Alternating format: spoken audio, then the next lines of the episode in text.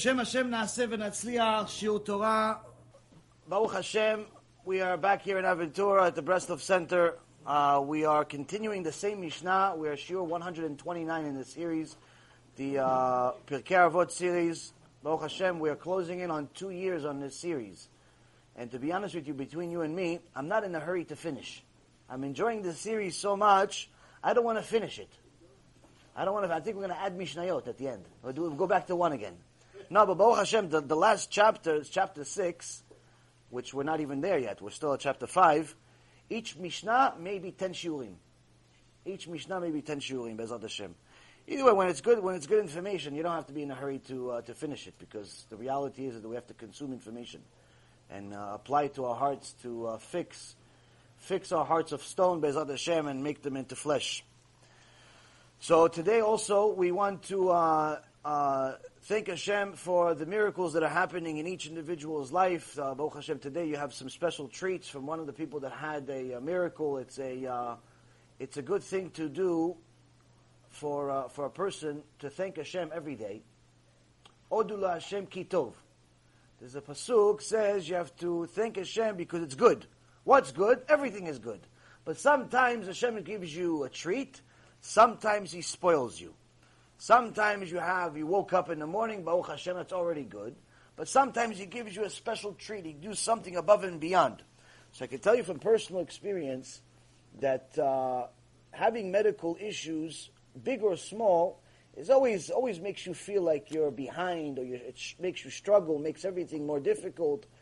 Things that are as simple as wearing glasses are sometimes a difficulty. They create difficulties. I remember when I was younger, I uh, wore glasses, and uh, it gave me migraine headaches. Now, the type of headaches that uh, most people get, you get a headache, you got to take an Advil, goes away after a little while.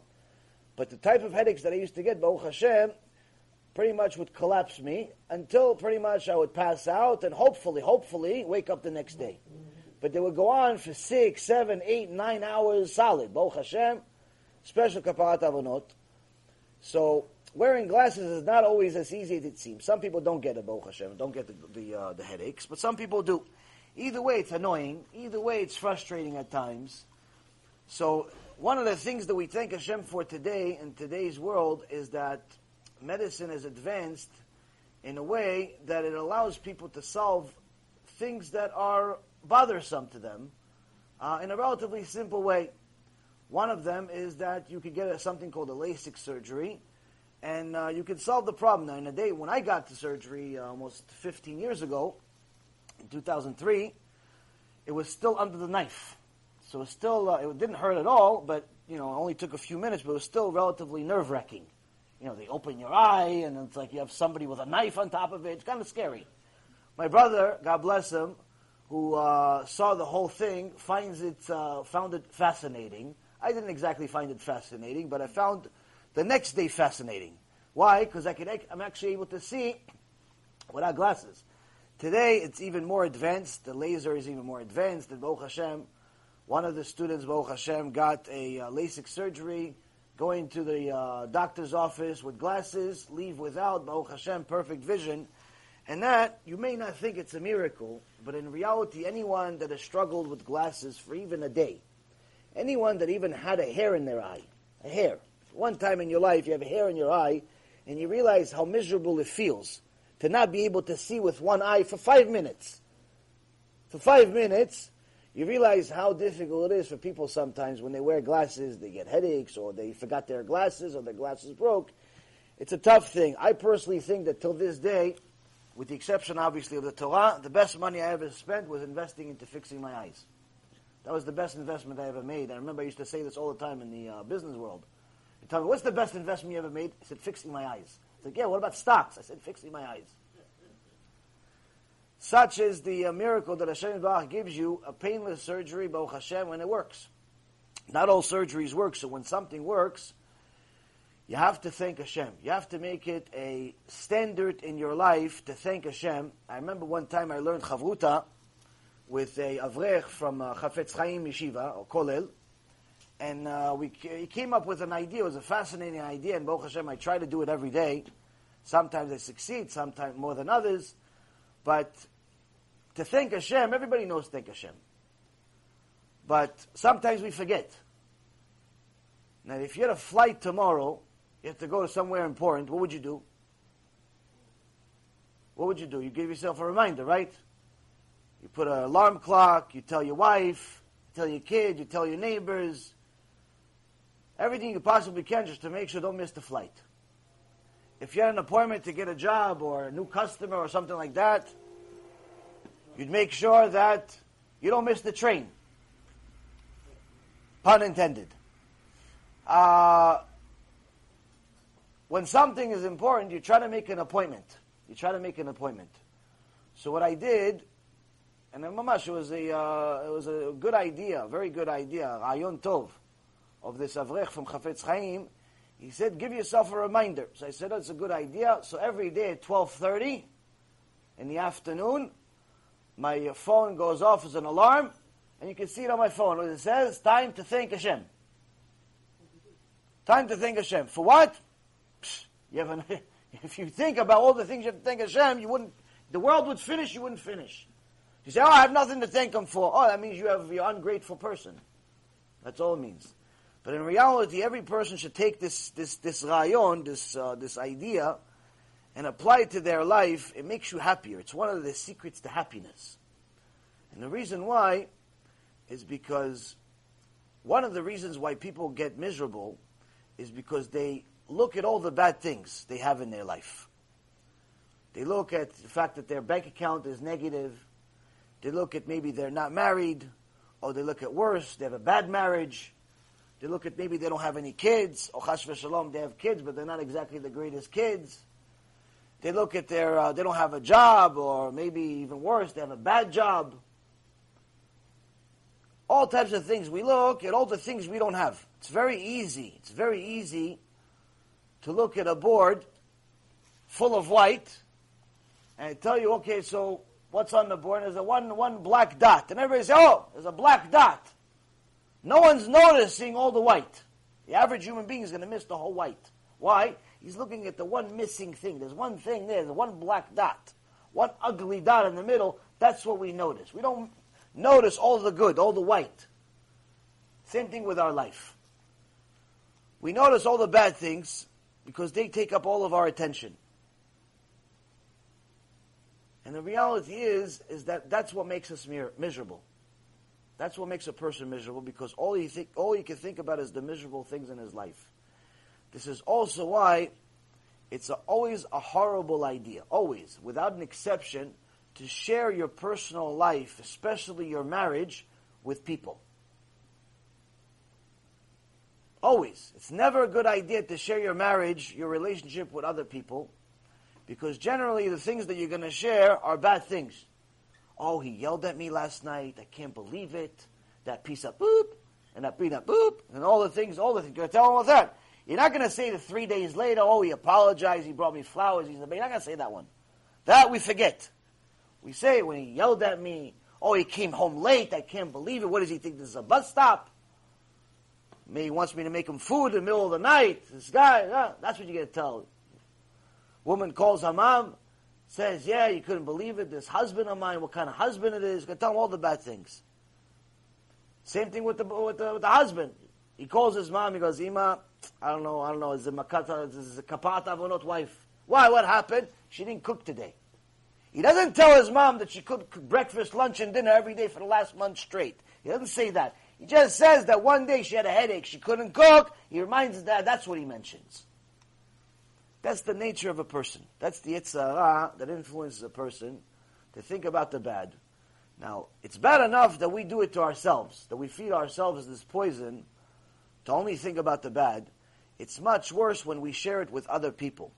And the reason why is because these other people are not going to hear the good. They're only going to hear the bad from you. So what ends up happening is that they develop a hate for this person that you keep talking to them about, your husband, your wife, or whatever. So one day, something small happens, and it's not really that big of a deal, and all of a sudden this friend, or this in-law, this whoever you have, this person that you've been telling all your, uh, all your garbage to, tells you, you know what, I think you could do better. I think you could do better. I think you should leave him. I think you should leave her. You could do better. Why? Why do they think you could do better? Because all they know is bad. They don't know that he took you to dinner. They don't know that he says thank you for everything. They don't know that he puts your shoes on in the morning because he loves you. That's it all. They don't know all that stuff. They don't know the romantic things and the sweet words. They don't know all that stuff. They all know that he yelled at you on Tuesday, three years ago. They still remember that part. So when you tell people about your life, they develop a hate for them.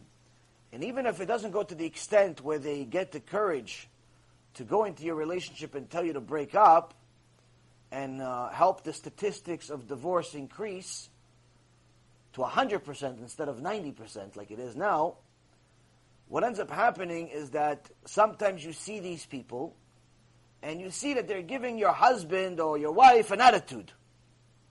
And your wife, miskena, she doesn't know, like, why doesn't she like me?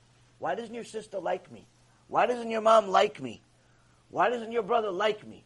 He's like, I don't know. Why you don't know? You've been telling all that she's the worst wife in the world. Anytime you talk about her, five times you talked about her in the last two years, all five times you told her this woman is the worst. You didn't tell them about the million and a half other times she did good for you. You didn't tell them that. You only told them about the bad things. So all they know, all the information they have, it's not their fault even. All the information they have is bad. So now they look at it like, yeah, this is the woman that's torturing my brother. Yeah, that one. Yeah, that one I kill her if I can. I love my brother. All of a sudden, you develop a... So what happens? Abutai, keep your mouth shut. Don't share your business unless it's for help, meaning with someone that's qualified. What does it mean to be qualified? Rule number one of qualified means they're unbiased. Qualified doesn't mean they have a PhD in their name. Doesn't mean that. Qualified means that they have an unbiased opinion that they don't care one or, or the other. They don't care right or left. They care about the truth, whatever the truth may be. So when you tell your brother, your sister, your mom, your cousin, anyone that's related to you, by default they're biased. They're biased against the other person. So that's why it's a very bad idea to share anything but good news with your family and your loved ones. Like, yeah, but what are we going to talk about? Find something else. There's something called Torah. You should try it. It's, a, it's an invention a few thousand years ago. Find other things to talk about. Don't talk about your relationship. You're going to ruin it. You're going to ruin your relationship that way because eventually the person finds out that you told something about them to other people, even though it happened two years ago, and they get embarrassed, and then they never want to see your family again, and then they hate them back, and it just became it becomes problem. It's already difficult as it is to have in-laws and so on. All these strangers come to your life. You feel like you married the girl. You didn't you didn't realize you married a family. You know, it's already difficult as it is. You start telling people bad things about the guy, you're creating problems for yourself. So this this um, this idea of learning how to be grateful, should also help you with that. Because now you're going to be forced to actually think every day, what good is my life? What do I have that's any good? And you can't stop, you can't move on with your life until you find something. And you start realizing, wow, I have a wife, Baruch Hashem. Wow, I have a husband, Baruch Hashem. That already is good. Why? You know how many people are begging to have a shidduch? One guy told me, goes, yo, you know, there's uh, uh, so many women, there's so many men. How come nobody's getting married? I said they're doing it to themselves. We don't have a shidduch crisis. We have a midot crisis. People don't know how to behave. They don't know what they want or they want the wrong thing. People, Baruch Hashem, we have. People we have. But midot, not so much. That's what we learn Musar. You have to learn how to break down the things you want and identify the important stuff. Identify the things that you need, and not just want. When you're looking at a shidduch, when you look at anything in life. But at the same token, if you start thanking Hashem for the things that you have, first and foremost, you'll realize that you have a lot more than you do. You realize you start looking around your house like, wow, thank God I have this book. Why I learned so much from this book. What a good book I had. Oh, thank God I had this idea. What an idea I had. It changed everything. What was it? To change the tire. Good idea. Why? Imagine you didn't think about the idea of changing the tire, and next thing you know, It went out in the middle of the highway in the middle of the night uh, on the way back from a shiur, and all of a sudden you're like, oh no, I'm not going to shiur anymore because in case I get a flat tire again. So you had the idea to change the tire, and so on and so forth. You start thanking Hashem for big, small, everything. Thank God for this food. Thank God for the food tasting good. Thank God for kids. You can thank Hashem literally for every single thing in your life. There's so many things to thank Him for. Sometimes you find yourself that you really just like, you could continue thanking Him for the rest of the day. The day is just going to continue, keep thanking Him. But don't ask for anything. That you do the rest of the day during this time, this 12.30 in the afternoon, for me it's 12.30, you can do whenever you want. During this time, just thank Him. And the reason why is because if every single time you talk to Hashem, you're asking Him for stuff, okay, te- technically He's God, you're supposed to ask Him for help and so on and so forth. But it's not so special, you're just like everybody else. You're just asking for stuff. But if you just thank Hashem. That's it. Hashem, just want to tell you I love you. Why? Look what you did for me. That's it. What do you think makes you so more special? Being like everybody else that always asks day after day like he's an ATM machine? Or someone that takes a moment out of the day that thanks Hashem. Just thank him. That's it. This is a very good idea, and it helps. It also helps you become happier. Because you realize that you have a lot. The second thing is, is that it makes you realize that your problems technically are not so bad. Even though you have some big problems, everybody has big problems. When you compare and contrast the problems versus the good, you realize, wait, you know what? I'm still okay. I'm still okay. I'm still not so bad. And then last but not least, you see how life progresses and the things that used to be the problems ended up being the good. They go back to the good eventually. Just like Hashem says, everything that's everything that He does is always for the good. So eventually, that problem that you have today eventually switches sides. Why? Because you realize that at the end of that problem, it actually turned out good. Why? You had a flat tire, but the flat tire ended up meeting somebody. That somebody ended up uh, helping you in something else. You guys became friends. He introduced you to a shidduch. He introduced you to a new rabbi. He introduced you to something else. Whatever happened, something good came out of it and you realize that all the things that you thought were bad actually ended up being good in the end. Which gives you even more of a reason to thank Hashem. So, in general, you should add it to your life to thank Hashem every day. It'll make you a much happier, more grateful person. It'll make your relationship with Hashem more real, more significant, more special. But also, it'll improve your relationship with your people around you. Because part of the things you have to thank is the, is the things that are around you. If the people around you are good enough for you to thank Hashem for them, then that means you're going to appreciate them more. If every day you're thanking Hashem for your wife, then the next time you see your wife, to say, you know what? I love you. Why? I just thought about you when I was talking to Hashem. I thought about you. That how much I have to thank. You know what? I, I told him. I just didn't tell you. It's time I told you also and you realize that your, your life, your life becomes better. This is a, uh, it's, it's, it's a small idea, but it's big. Yes?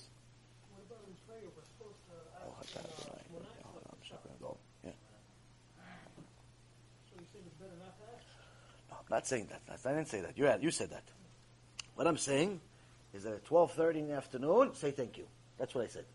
As far as asking for things, different time. You have 24 hours a day if you take 5, 10, 15, 20, 30 minutes to thank Hashem, whatever you have, just to thank Him, don't ask for anything, just thank Him.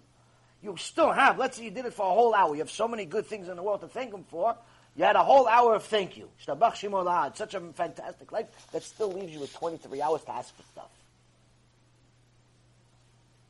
Deal? When he doesn't answer, I know it's deal. So, this is a good eitzah. It's a good eitzah for us to improve our life. Part of the most important things that a person needs to uh, do in his life is to be grateful. A person that's ungrateful is one of the people, there are few people that the Torah says that Hashem hates those people. Now, a lot of people are going to tell you, no, no, Hashem loves everybody. It's not true. To say that Hashem loves everybody is a lie. It's actually kfirah. There are certain people that Hashem hates. Actually, in last week's parasha, Parashat Va'etchanan, he says sonai. There's people that I hate them. If they hate me, I hate them. One of those people that Hashem hates is an ungrateful person. Why? That's a midah of Bilam. That's a midah of Bilam. Hashem hates Bilam. That's why he has no share of the wealth to come. And that's what we're going to go over in this Mishnah in Pirkei Avot to understand what is the difference between the students of Bilam versus the students of Avraham Avinu. Yes, you have a question before I start. Go ahead. You're raising your hand? No? Just hinting? Oh, hold the pen. Oh, So anyway, the cookies are special holy cookies for you to enjoy. A miracle that happened, Baruch Hashem, to one of you. There's a few other miracles coming up, Be'ezrat Hashem. A few of you are finishing Masechets. There's, I think, uh, three students, Baruch Hashem, in the next few days, next week or so, that are finishing Masechets. This is really, for me, this is as good of a news as it gets. This is like, for me, it's like having a baby. When, he, when a student finishes a Masechet, that means they have a reason to live in the world. They've achieved something. Rav Shach, Alav Shalom, he says every page you finish in the Gemara, you have a purpose to live. You actually lived for something. There was a point for you coming to the world. So imagine you finish a Masechet. You finish a Masechet, it's a big thing. It's a very big thing. If you remember, if anyone that came to the Shiur, watched the Shiur from Sunday, we talked about the Admo Mitzans. The Admo Mitzans, Baruch Hashem, despite all the difficulty that he had, he succeeded in a very big way. Built a hospital, huge Hasidut, Baruch Hashem, had a new, brand new family after they killed his entire family, his wife and 11 kids, Hashem Yachem. He started a whole new family, new wife, seven more kids, Baruch Hashem, built a world of Torah in uh, Netanya in Israel and also in the United States. And uh, the whole Hasidut that he built, the whole Hasidut that he built, was based on Torah. What does it mean, Torah? To such an extent that the way they, the way he taught his students, the way his students taught their children, until this day it's the same thing. The reason why this Hasidut has so much kedusha and success is because Torah wasn't just something they heard about, or they heard, or they, they, they go over once a you know once a day, or once a week, or when it's convenient or during the holidays. No, no. Torah was the foundation, is the foundation, to such an extent when the Talmidim wanted to make the, the Admo happy. Now, in Chassidut, the Admo is everything, obviously, other than God. Unlike the video that we published today, Baruch Hashem, where there's a Chassidut in the world that's a very big Chassidut that has made a mistake. Part of them have made a mistake where they've made the Admor God. Unfortunately. Bezat Hashem, they'll do tshuva. Hopefully this video will help them. But anyway, the Chassidut Mitzan, the Chassidut of the Admor Mitzans, the special part is that he taught them that God comes first, and the Admor is a leader. And what do the people want to do with the leader that they love? They want to make him happy. So what do they do? They say, oh, Kvod Rav, I have a present for you. What? I'm going to learn, I'm committing to learning 250 pages of Gemara by heart. They would start dancing, they would start celebrating, they would start singing. Why? Little student, little 15, 18, 17 year old, whatever it was, is saying to the Admo, for the Rav, I'm going to learn 250 pages of Gemara. That's the present for the Rav. That's the present for the, for the Admo. That's all he wanted. So all the students would prepare. What are you doing? I'm going to give him 10 pages. I'm going to give him 200 pages. I'm going to give him 100 pages. And that's why this Hasidut, my Rav told me, this Hasidut has countless people that literally know a thousand pages or more of Gemara by heart. By heart. Why? Because the Admor said Torah is everything. That's Hasidut. That, that's, uh, that's what Hasidut is supposed to be about. Moshe Rabbeinu, Zechuto Yagen Aleinu, was the prophet of all prophets, the rabbi of all rabbis. And he starts this week's Parashat Ekev in an unusual way. Parashat Ekev starts in a way that's different than most of the Torah because if you haven't noticed, most of the Torah is rebuke. Most of the Torah, it's not even half of it. I used to say it's half of the Torah is rebuke. Half of the Torah is constructive criticism. Half of the Torah is musar. That's not right. It's almost all of it. It's virtually all of it, actually. That's why in the Gemara Masechet Shabbat, page 32b, Rashi puts commentary on the pasuk from Jeremiah, and he says that Torah and the word musar are synonyms, meaning it's the same thing. It's the same thing. It's like saying musar, you're saying Torah. Saying Torah is saying musar. It's the same thing. It's not like it's like it. No, no, it's not like it. Like it is like having, you know, fake cheese and real cheese. Soy cheese and real cheese. It's like it. Soy milk and real milk. It's like it, but everybody knows it's not the same. That's like it. No, no. Rashi says, no, no. Musar, Torah, it's the same thing. The synonyms. In the Torah, there's psukim in the Torah where it says the word musar. He says, when it says musar in the Torah, it means Torah. It means Torah. Doesn't mean, oh, no, no, it means Torah. And when it says Torah, it means musar. Only this lowly generation have we arrived to a place where people say, I don't like musar. Oh, you don't like Torah? No, no, I don't like musar. Yes, so you don't like Torah then. No, no, musar. Torah, Torah. That means you don't know anything about musar to know that it's Torah. So, the Torah, virtually every page, every verse, every pasuk, everything is musar. You can learn musar from all of it. And musar, and another way to speak it in, in the English language is to call it constructive criticism.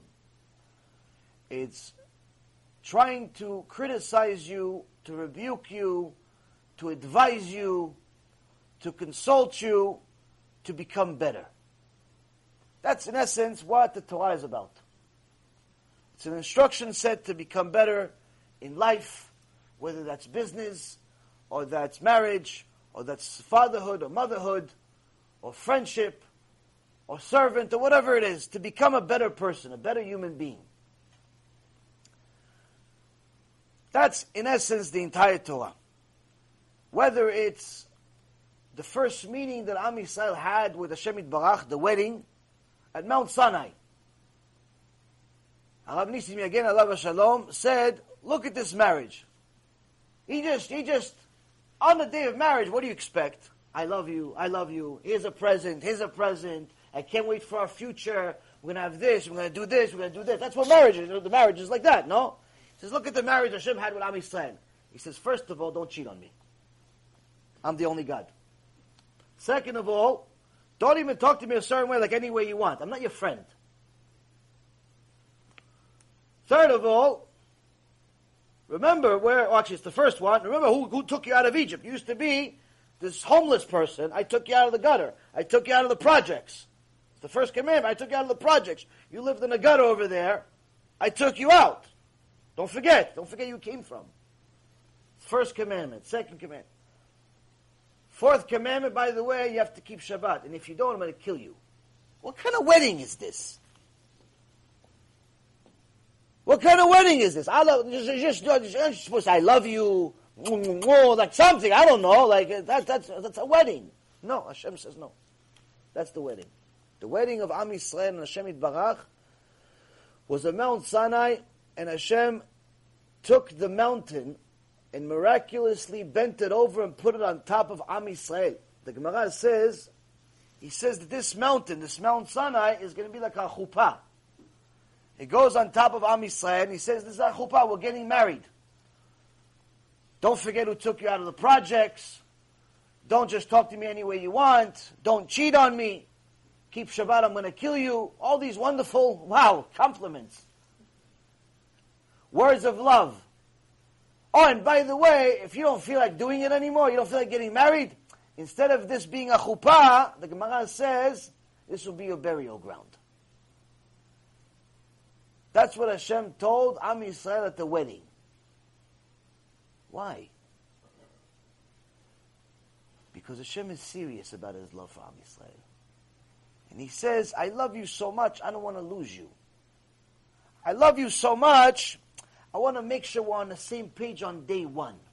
I want to make sure we have a clear understanding of what our roles are. Why? Because I want it to be a happy marriage. I don't want it to be one of these statistics where there's a 90% chance it's not going to work. Today you get married, 90% chance it's not going to work past three years. 90% chance, meaning if you're going to go into be, in, be like secular marriage, you might as well not get married, just date. Why? You're going to break up anyway. As a matter of fact, the boyfriend-girlfriend relationships last longer. Obviously, in Judaism, you're not allowed to date. But I'm saying for the goyim, there's no sense of marriage. By the way, Noahide, there's no marriage. There's no mitzvah of getting married. There's no such thing as marriage for Noahides. Whenever they're together, they're married. The next day they don't want to be married, they don't have to be married. Whatever they do civilly means nothing. But in the secular world, you get married, you literally have statistics going against you to such an extent you have a 90% chance of getting divorced. What's the point then? The worst gambler in the world wouldn't take those odds. The worst gambler in the world. It's like, I'm going to take this. There's a 90% chance against me. Why, why bother? Why bother get married? But if you look, Baruch Hashem, at the Torah world, Baruch Hashem, it's the opposite. We have much, much lower divorce rates, Baruch Hashem. Still, the fact that we have divorce rates is troubling to begin with. But still, it's single digits, it's very small. And it's usually in places where there's less Torah or no Torah at all, just uniforms. A lot of people wear a costume once a year. Some people wear it all year round. Usually the ones that wear it all year round end up being the ones divorced. Or at least one of the people, not always both. So, we see here that Hashem Yitbarach says, I love you, Am Yisrael. I love each and every single one of you more than you love yourself. I want this marriage to work. And in order for it to work, we have to be on the same page. In order for it to work, we have to know what our roles are. In order for it to work, we have to be on the same team. And rule number one in marriage is don't hurt each other. Rule number one in marriage, believe it or not, is don't be spiteful. Before your love. Before your love, before you say I love you, before you focus all your energy to be passionate, before everything else, before you work on your cooking skills and your cleaning skills and your job and your money and your net worth and all that stuff, before all that stuff, don't hurt each other. Why? Because with all the money in the world and all the best food in the world that you made and the best cleaning with the walls are shining, the walls are shining, you can see everybody's reflection off of them with all the wonderful gifts that you bought her. You bought her a 10 carat diamond every week just for fun, in preparation for the million carat diamond once a year. With all of that stuff that you did, one word, you destroyed her life. One word. You say she's fat, it's the end of the relationship. You say she looks ugly, it's the end. It's not the end of the relationship. It's the end for her. It's it's she sees it It's the end of her life. Why? Because any woman that loves a man, she only cares. She mainly cares about his his desire for her. So the minute that he calls her a name and he says he's not desiring her for her, whole world, everything that means anything to her just collapsed. There was an earthquake. 9.0 in her neshama. So all the diamonds that you ever bought her, and the car, and the houses, and the cooking, and the romantic dinners, all that stuff just went to nothing. One word. To fix it, Hashem Yerachem, it's sometimes impossible. And that's one time. And that's one time. The same thing goes for the women. A woman that's spiteful can destroy a man, destroy his confidence, if she one time, one time she calls her husband a loser, you're a loser. Because he lost in something. He made a mistake, he didn't make a mistake, whatever the case may be. She calls her husband a loser. Or something similar to that. That's it. He will forever in his mind view himself as a loser as long as she's next to him. He will not be able to get out. In most cases, he will not be able to get out of his own shadow unless she's out of his life. And once she's out of his life, his rise to greatness is not going to be because he wants greatness. It's because he wants to take revenge against her. He wants to prove that she's wrong. And that's why you see a lot of times in the secular world when couples break up, you see that all of a sudden they, they, they change drastically. The woman loses a lot of weight. The guy becomes a millionaire. All of a sudden he's a motivational speaker. The guy was depressed on cocaine last week. All of a sudden he's a motivational speaker and he's telling the world how to recover everything. It wasn't the drugs, it was her. It wasn't the weight, it was him. Sometimes certain relationships are poisonous. And the reason why is because they don't know rule number one. Rule number one in relationships is don't be spiteful. Don't hurt each other. Spiteful means you're saying something dafka to hurt the person. Spiteful זה טינה אולי. No, zigzul is not. Zigzul is disrespect. It's like taking revenge to some extent. Almost, almost. It's similar. There's no perfect word for it. Usually, most Hebrew words, most English words don't have a perfect word in Hebrew. Hebrew is much more advanced language. English, there's five words for every word.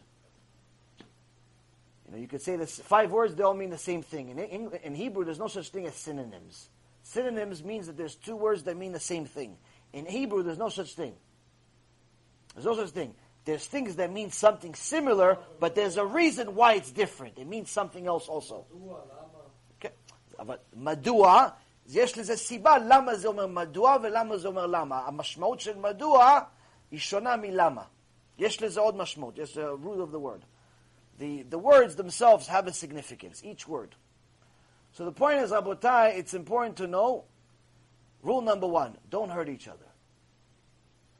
Even though sometimes she makes you so upset, and even though sometimes he makes you so upset that you want to throw him out of a window, and even though sometimes you're so upset that you want to get a divorce, and even though you really want to let her know how you feel and all that good stuff, don't. Don't. Why? because you can't take it back. Even if you say, I'm sorry, till next year. You can't take it back. This is important to know. I heard this story once from my mom. How come you never can make tshuva on something you said? You do to Hashem so many things, you can make tshuva with Hashem. People did so many horrible things, Hashem forgives.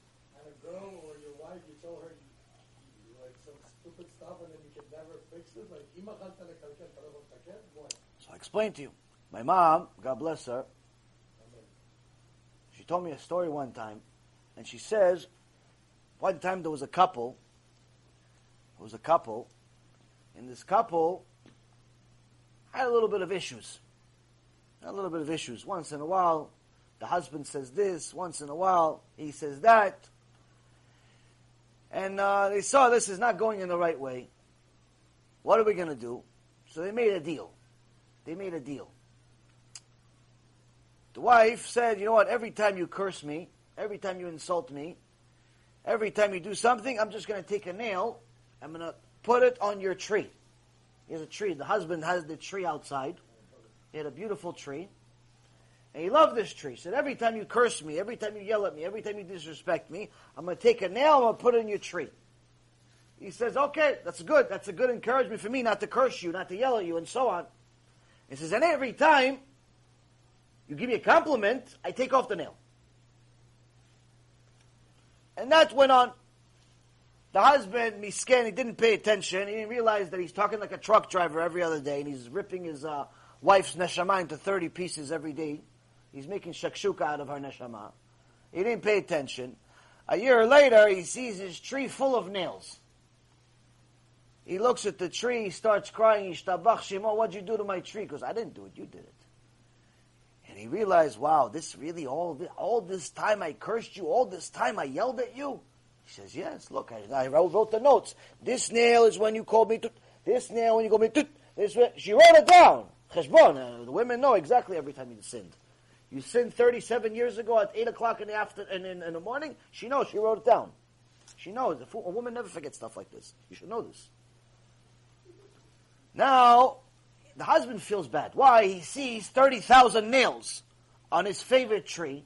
He feels bad, not just for the tree now, he feels bad for his wife. So he starts doing tshuva, chatanu avinu pashanu, every day. Kapar alech, I love you, how are you? All of us, oh, this is so delicious, even though you just spit it out, it's disgusting. But he loves the food all of a sudden. Why? Because he want, he feels bad. What happened last year, 30,000 nails, says, I have to do tshuva. And he starts doing tshuva. At the end of the year, they go outside, they look at the tree, and he sees there's no nails in the tree. But the problem is, there's holes everywhere. He says, look what you did to the tree. She goes, I didn't do the. I didn't do the holes. You did the holes. No, I, I, give you compliments in the last year. She goes, you're right. You gave me compliments, so I took out the nails. He goes, yeah, but there's holes. She goes, yeah, but the damage is still there. There's still a damage. Okay, so you took it back, but there's still damage. There's still a hole in the tree. You can't just say, I'm sorry. What are we, three years old? I'm sorry I took your toy. Here it is back. You can't just break somebody's heart and say, I'm sorry. So what does the Torah teach us? If you don't have something good to say, don't say anything at all. Parashat Ekev Moshe Rabbeinu starts in an unusual way and he tells us something very interesting. He says, והיה עקב תשמעון את המשפטים האלה, ושמרתם ועשיתם אותם, ושמר אדוני אלוהיך, לך את הברית ואת החסד, אשר נשבע לאבותיך. Ekev, by the way, means reward, the reward. And it comes from the root of akev. Akev means heel. Meaning that after you do all these good things, you'll get a reward. So the parasha starts off with this verse in Deuteronomy chapter 7 verse 12. He says, this shall be the reward when you hearken to these ordinances and you observe and perform them. Meaning you fulfill the Torah. Not just read it, not just know it, but actually perform it. Hashem your God will safeguard for you the covenant and the kindness that he swore to your forefathers. He will love you, bless you, and multiply you. He will bless the fruit of your womb, meaning you'll have children, and the fruit of your land, meaning you'll have money. You'll have parnasah, your grain, your wine, your oil, and it goes on and on and on for a whole paragraph full of blessings and wonderful things.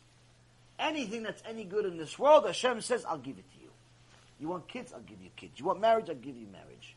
You want health? I'll give you health. You want to go against your enemies? Sometimes revenge is sweet. I'll take revenge against your enemies. I'll give the disease that was supposed to go for you when you were sinning, I'll give them the disease. Mamash, it says it.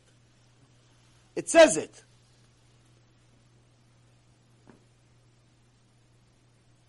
So, we see Hashem starts a parasha in an unusual way. Why? He talks about all the wonderful things. All the wonderful things you're going to get.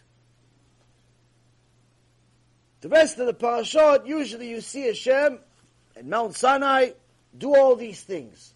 You would think all this stuff would happen at the wedding. At the wedding, you should say, by the way, if you're a good wife, Am Yisrael, I'll give you this, I'll give you this, I'll give you this, I'll give you this, I'll give you this. No, he doesn't do it. You would think, okay, sometime other time, maybe uh, another time. No, no. The rest of the Torah, it's either he's telling us all the things to do, all the things not to do, the cost of, of, of going against them, Shem Yerachim, Parashat Ki Tavo, it's coming up in a couple of weeks, uh, Parashat uh, uh, Bechukotai, Azinu, harsh, harsh punishments, Shem Yerachim, somebody understands what's being said in the Torah, should mamash, almost gets a heart attack every year. It's scary, because it's coming from God, it's not coming from me. So, the rest of the Torah, it's Hashem telling us what to do, or telling us what happens if we don't do it, or telling us about all the struggles that our forefathers had. But here, it's unusual. It's one of the few places, not the only place, one of the few places that the Torah starts the parasha with reward and such wonderful reward. But there's one critical thing. The word for reward is ekev. Ekev, as I just said, comes from the root of the word akev. Akev means heel. Where Chazal is trying to explain to us here, that Hashem says that even here when I'm telling you about the reward, even all the wonderful things that you want, I'm telling you they're available. You want marriage, I can give you marriage. You want kids, I give you kids. You want anything you want, I can give it to you. Liya kesef zav neum Hashem. Mine is the money. Mine is the gold, Hashem says.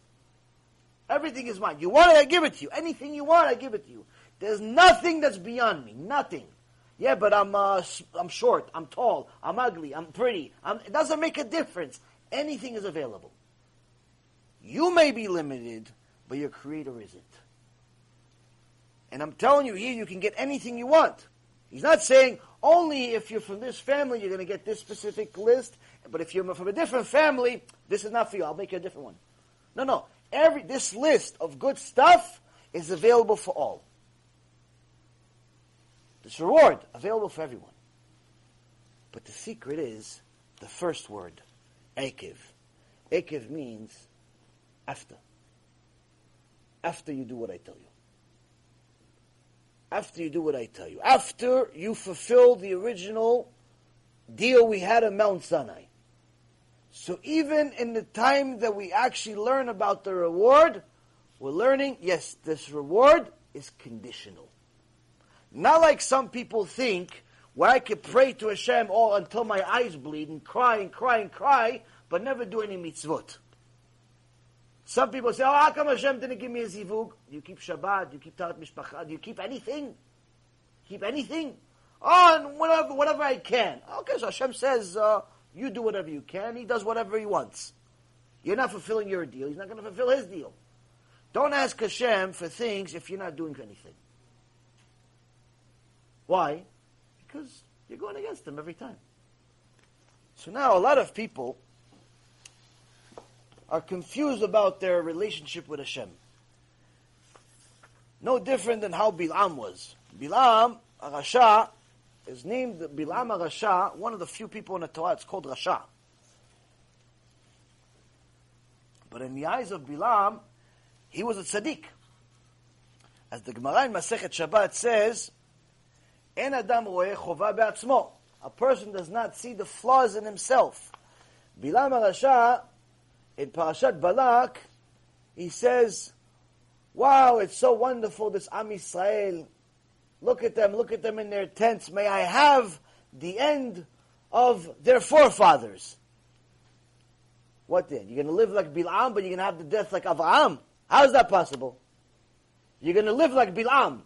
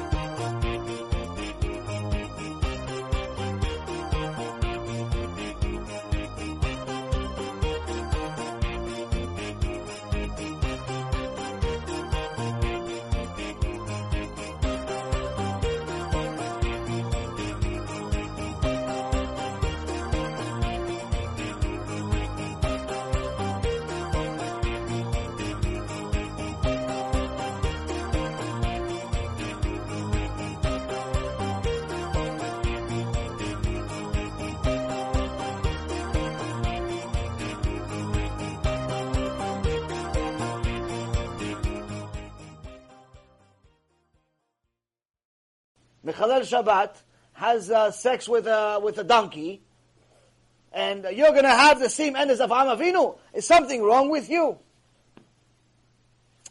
How? How? You don't work on your midot. You don't work on anything. You don't give tzedakah. You steal money. You uh, go against Hashem every day, every chance you get, and you want and you want Hashem to you want to have the same end as Moshe Rabbeinu. How could it? How could somebody be so demented to think that he can live like Bilam, but have the end of Avraham. How? How could it be? No. He wasn't on drugs. He was actually considered one of the wisest people that ever lived. No, it's not a joke. It's in Pasuk. Not he thought he was. He was married to a donkey. He believed he was a tzaddik.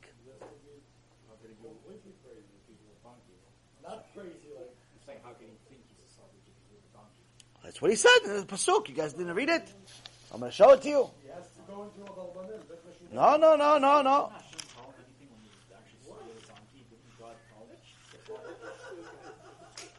Okay. So in Parasha, in Parasha, in Parashat Balak, you're going to see something. You're going to see something.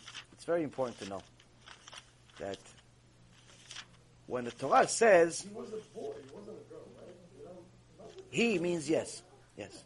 Hashem Yisrael, you run with an animal and you think he's a tzaddik? Okay, You know that means the Noah, what is it? let's explain. In the beginning of Parashat Balak, we can't spend too much time on this because we've gone over it before, but also uh, because we have a lot of material, and I really would love to finish this Mishnah today because I don't know if we'll even finish it tonight. We'll see. Anyway, in the beginning of Parashat Balak, we see that Balak sends messengers to get Bilam because he sees that the army of Am Yisrael is superior to his, and one of his generals says the reason why they're winning all the wars is not because of their size, but rather because of the mouth of their prophet, their prophet Moshe. You cannot beat them with your army. You can only beat them with somebody that has a mouth like his, meaning someone that talks to God. So Balak says, does somebody like this exist? I say, yes, there's a person by the name of Bilam. Bilam has a mouth and he talks to God. So Balak sends messengers to Bilam to convince him to come. After this whole session of go, don't go, and so on, Bilam goes with the people, and the Aton, the donkey, sees that Hashem is angry at Bilam and wants to kill him, as it says in the pasuk, "Vayichar af Elohim ki olechu, ויתייצב מלאך אדוני בדרך לשטן, לו והוא רוכב על אתונו ושני נעריו עמו. God's wrath flared because he was going, meaning because Bilam was going to go to Balak, and an angel of Hashem stood on the road to kill him. He was riding on his on a, uh, on his sheesh uh, donkey, on his uh, on his female donkey, and his two young men were with him. So the donkey saw these people, saw the, this angel, this angel of God, with a sword in his hand, meaning we're not joking around. So the donkey's scared. Bilam doesn't see the angel. Donkey goes, stops. He hits him goes to the right, goes to the left. Every time he's trying to avoid this, this angel, and the angel keeps blocking the way, and Bilam, who doesn't see the angel, hits the donkey three times. And the donkey miraculously starts speaking to Bilam, as it says, "Ve'iftach Adonai et pia aton," and Hashem opened the mouth of the she donkey, and it said to Bilam, "What have I done to you that you struck me these three times?" So Bilam doesn't find this unusual that the donkey is actually talking because he saw him and the donkey as the same thing. Why? As we talked about last week, Bilam said to the donkey, "Because you mocked me. If you were, if, um, if only there was a sword in my hand, I would now have killed you." So the donkey responds and says, the donkey says to Bilam, Am I not your she donkey that you have ridden upon me all your life until this day? And Chazal says, when it says, Alo anochi atonecha asher achavta alai meodecha ad hayom hazeh, when it says, have I not been your donkey your whole life, and that if I've been your donkey your whole life, then that already means I've been your donkey. But it says, not only I was your donkey, but you also rode me the whole time. What does that mean? You were my, I was your, I was your wife. I was your wife. So here Chazal explained to us that he literally was married to the donkey. Now later on, later on, as disgusting as it is, this is in the Torah. Torah is trying to tell us something. Torah is trying to tell us something. So now, so now the uh, Bilam says later on after he curses, he tries to curse Am Yisrael and does not succeed. He looks at the camp of Am Yisrael. He sees that all of the tents are facing the opposite of each other to show there's modesty. No one can look into each other's house. So he sees and he admires the modesty of Am Yisrael. And he says, Mi mana Yaakov mispar et rov Yisrael tamot nafshi mot yesharim uti achariti kamo. Says, Who has counted the dust of Yaakov or numbered the quarter of Israel? May my soul die the death of the upright, and my, my, may my end be like his. So he's given a word of compliment to Yaakov, meaning to the camp of Israel. He says, May my uh, soul die like this Yaakov, the original Yaakov. Which Yaakov? Not them. Yaakov Avinu. The upright, the upright, the Yesharim, the Torah says, is Avraham, Yitzhak, and Yaakov. May, my, may I die like them, and may my end be like theirs. What does it mean, may my end be like theirs? May my end be like theirs, that may I have Olam Haba.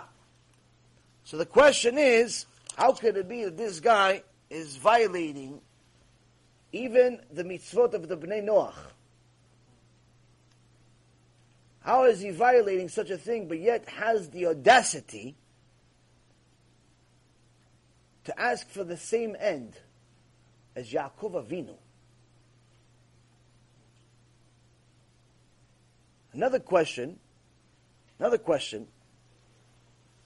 How is it that the Aton, the donkey, saw the angel, but Bilam didn't see the angel?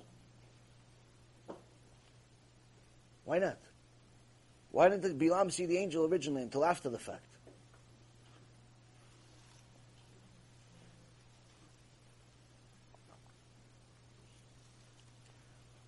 The simple part of the answer, Rabotai, is the same thing as we mentioned in the Gemara, En Adam roe chova be'atzmo. A person does not see the obligation in himself. He sees everybody else's mistakes, but for himself, he only sees the good things. You tell somebody, listen, you know, really, you have to work on your midot. Yeah, but you know what kind of chesed I do? But you know what kind of this I do? You know how much tzedakah I gave? You know I learned yesterday? You know, he mentions all the good things that he does. I'm not asking you about I'm not saying you're not doing good things. I'm not saying you're not doing good things. I'm just saying you should work on such and such. Yeah, but you know how I do this, and you know how I do this, you know how I do this. I'm not saying you're not doing it. I'm just telling you, you should work on this one, two, three things. This, this few things. No, but you know how I do this. This is a typical person. Why? Because the person does not want to address the negativity in himself. Because addressing the negativity hurts. It bothers him. That means that in reality, he's not all that. In reality, she's not as much of a tzadikah as she thought she was. Yeah, but you know how much I read Tehillim every day? Yes, you read Tehillim, but you tell everybody you read Tehillim. Yes, you invite guests, but it's only because you want to show them how good of a cook you are. Yes, you, you, you, you do a few good things, but you don't stop saying Lashon Hara. I'm not saying you don't do good. You do good things. Just, I'm just saying stop the bad, too. Like people think that they can do bad because they do enough good to fix it. And that is one of the first differences between the students of Bilam and the students of Avraham. The Mishnah here in Avot tells us that there's three midot that the students of Avraham have, and that is they have a good eye, a humble spirit, an undemanding soul, whereas the Talmidim of Bilam Rasha have an evil eye, our arrogant spirit, a greedy soul, horrible, horrible people. This would have been enough had the Mishnah ended here. But the Mishnah continues and it says, מה בין תלמידיו של אברהם אבינו לתלמידיו של בלעם הרשע? תלמידיו של אברהם אבינו אוכלים בעולם הזה ונוחלין העולם הבא, שנאמר להנחיל אוהבי יש ואוצרותיהם אמלא, אמלא, אבל תלמידיו של בלעם הרשע יורשים גיהנום, ויורדים לבאר שחת שנאמר, ואתה אלוהים תורידם לבאר שחת אנשי דמים ומרמה לא יחצו ימיהם ואני אפתח בך. So it says, after we've learned the three midot that each one of them have, that's the opposite, still the Mishnah repeats it again and says, yeah, but what's the difference? What's the difference between the two? We just went over it. One has a good eye, the other one has evil eye. One is humble, the other one's arrogant. Isn't that enough? Why are you asking again? He gives more details. He says, how are the disciples of Avraham Avinu different from the disciples of Bilam? Now, we're not talking about Avraham or Bilam, we're talking about the disciples. The disciples of Avraham enjoy the fruits of their deeds in this world and inherit Olam Haba, the world to come. It says in Proverbs, to those who uh, to those who love me to inherit an everlasting possession, which means the world to come, and I will fill their storehouses, which means the reward in this world. But the disciples of Bilam Rasha, they inherit Gehinnom, and they descend into the well of destruction, as it says in the pasuk in Tehillim. And you, O God, shall lower them into the well of destruction. Men of bloodshed and deceit shall not live out half their days, but as for me, I will trust in you. So first and foremost, we see something very unusual. The Mishnah gives us details of the differences, the clear differences between the two, where they literally have the opposite midot. Good eye, evil eye, humble, arrogant, undemanding soul, a person that's greedy. But it says, what's the difference? What's the difference? What's the secret here, Rabotai? The secret here that the Mishnah is trying to teach us is that there are many disciples of Bilam that look exactly like the disciples of Avraham.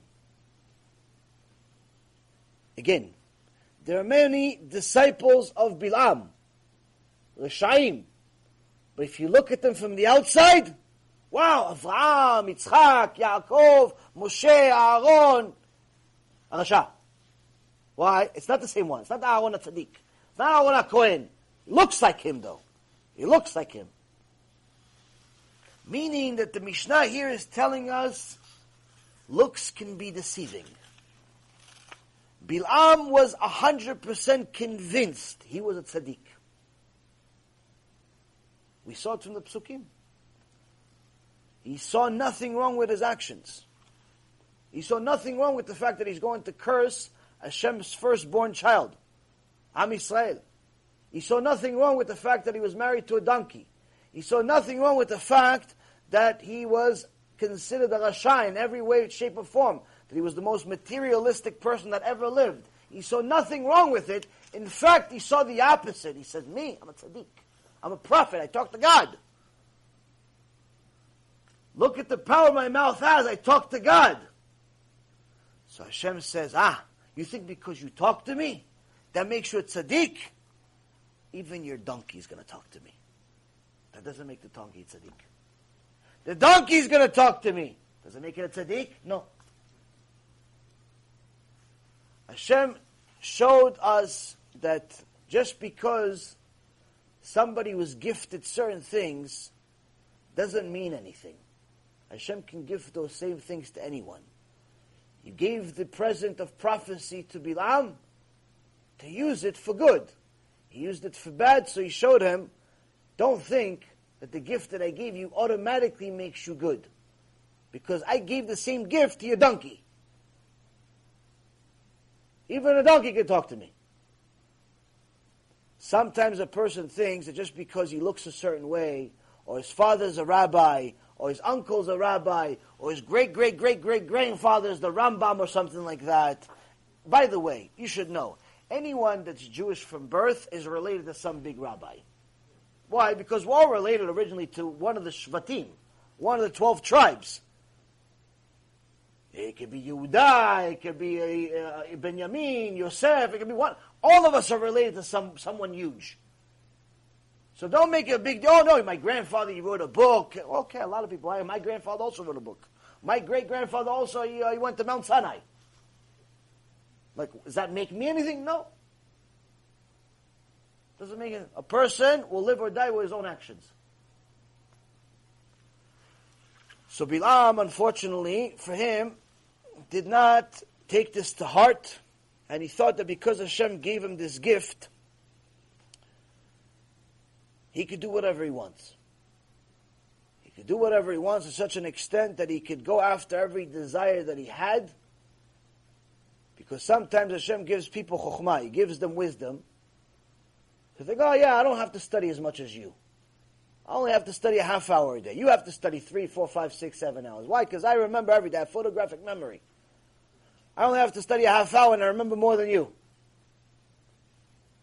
And as we talked about in previous shiurim, sometimes Hashem gives this, this uh, special gift to people of memory or of uh, some type of uh, chokhmah. They're just smart. They have a higher IQ than other people.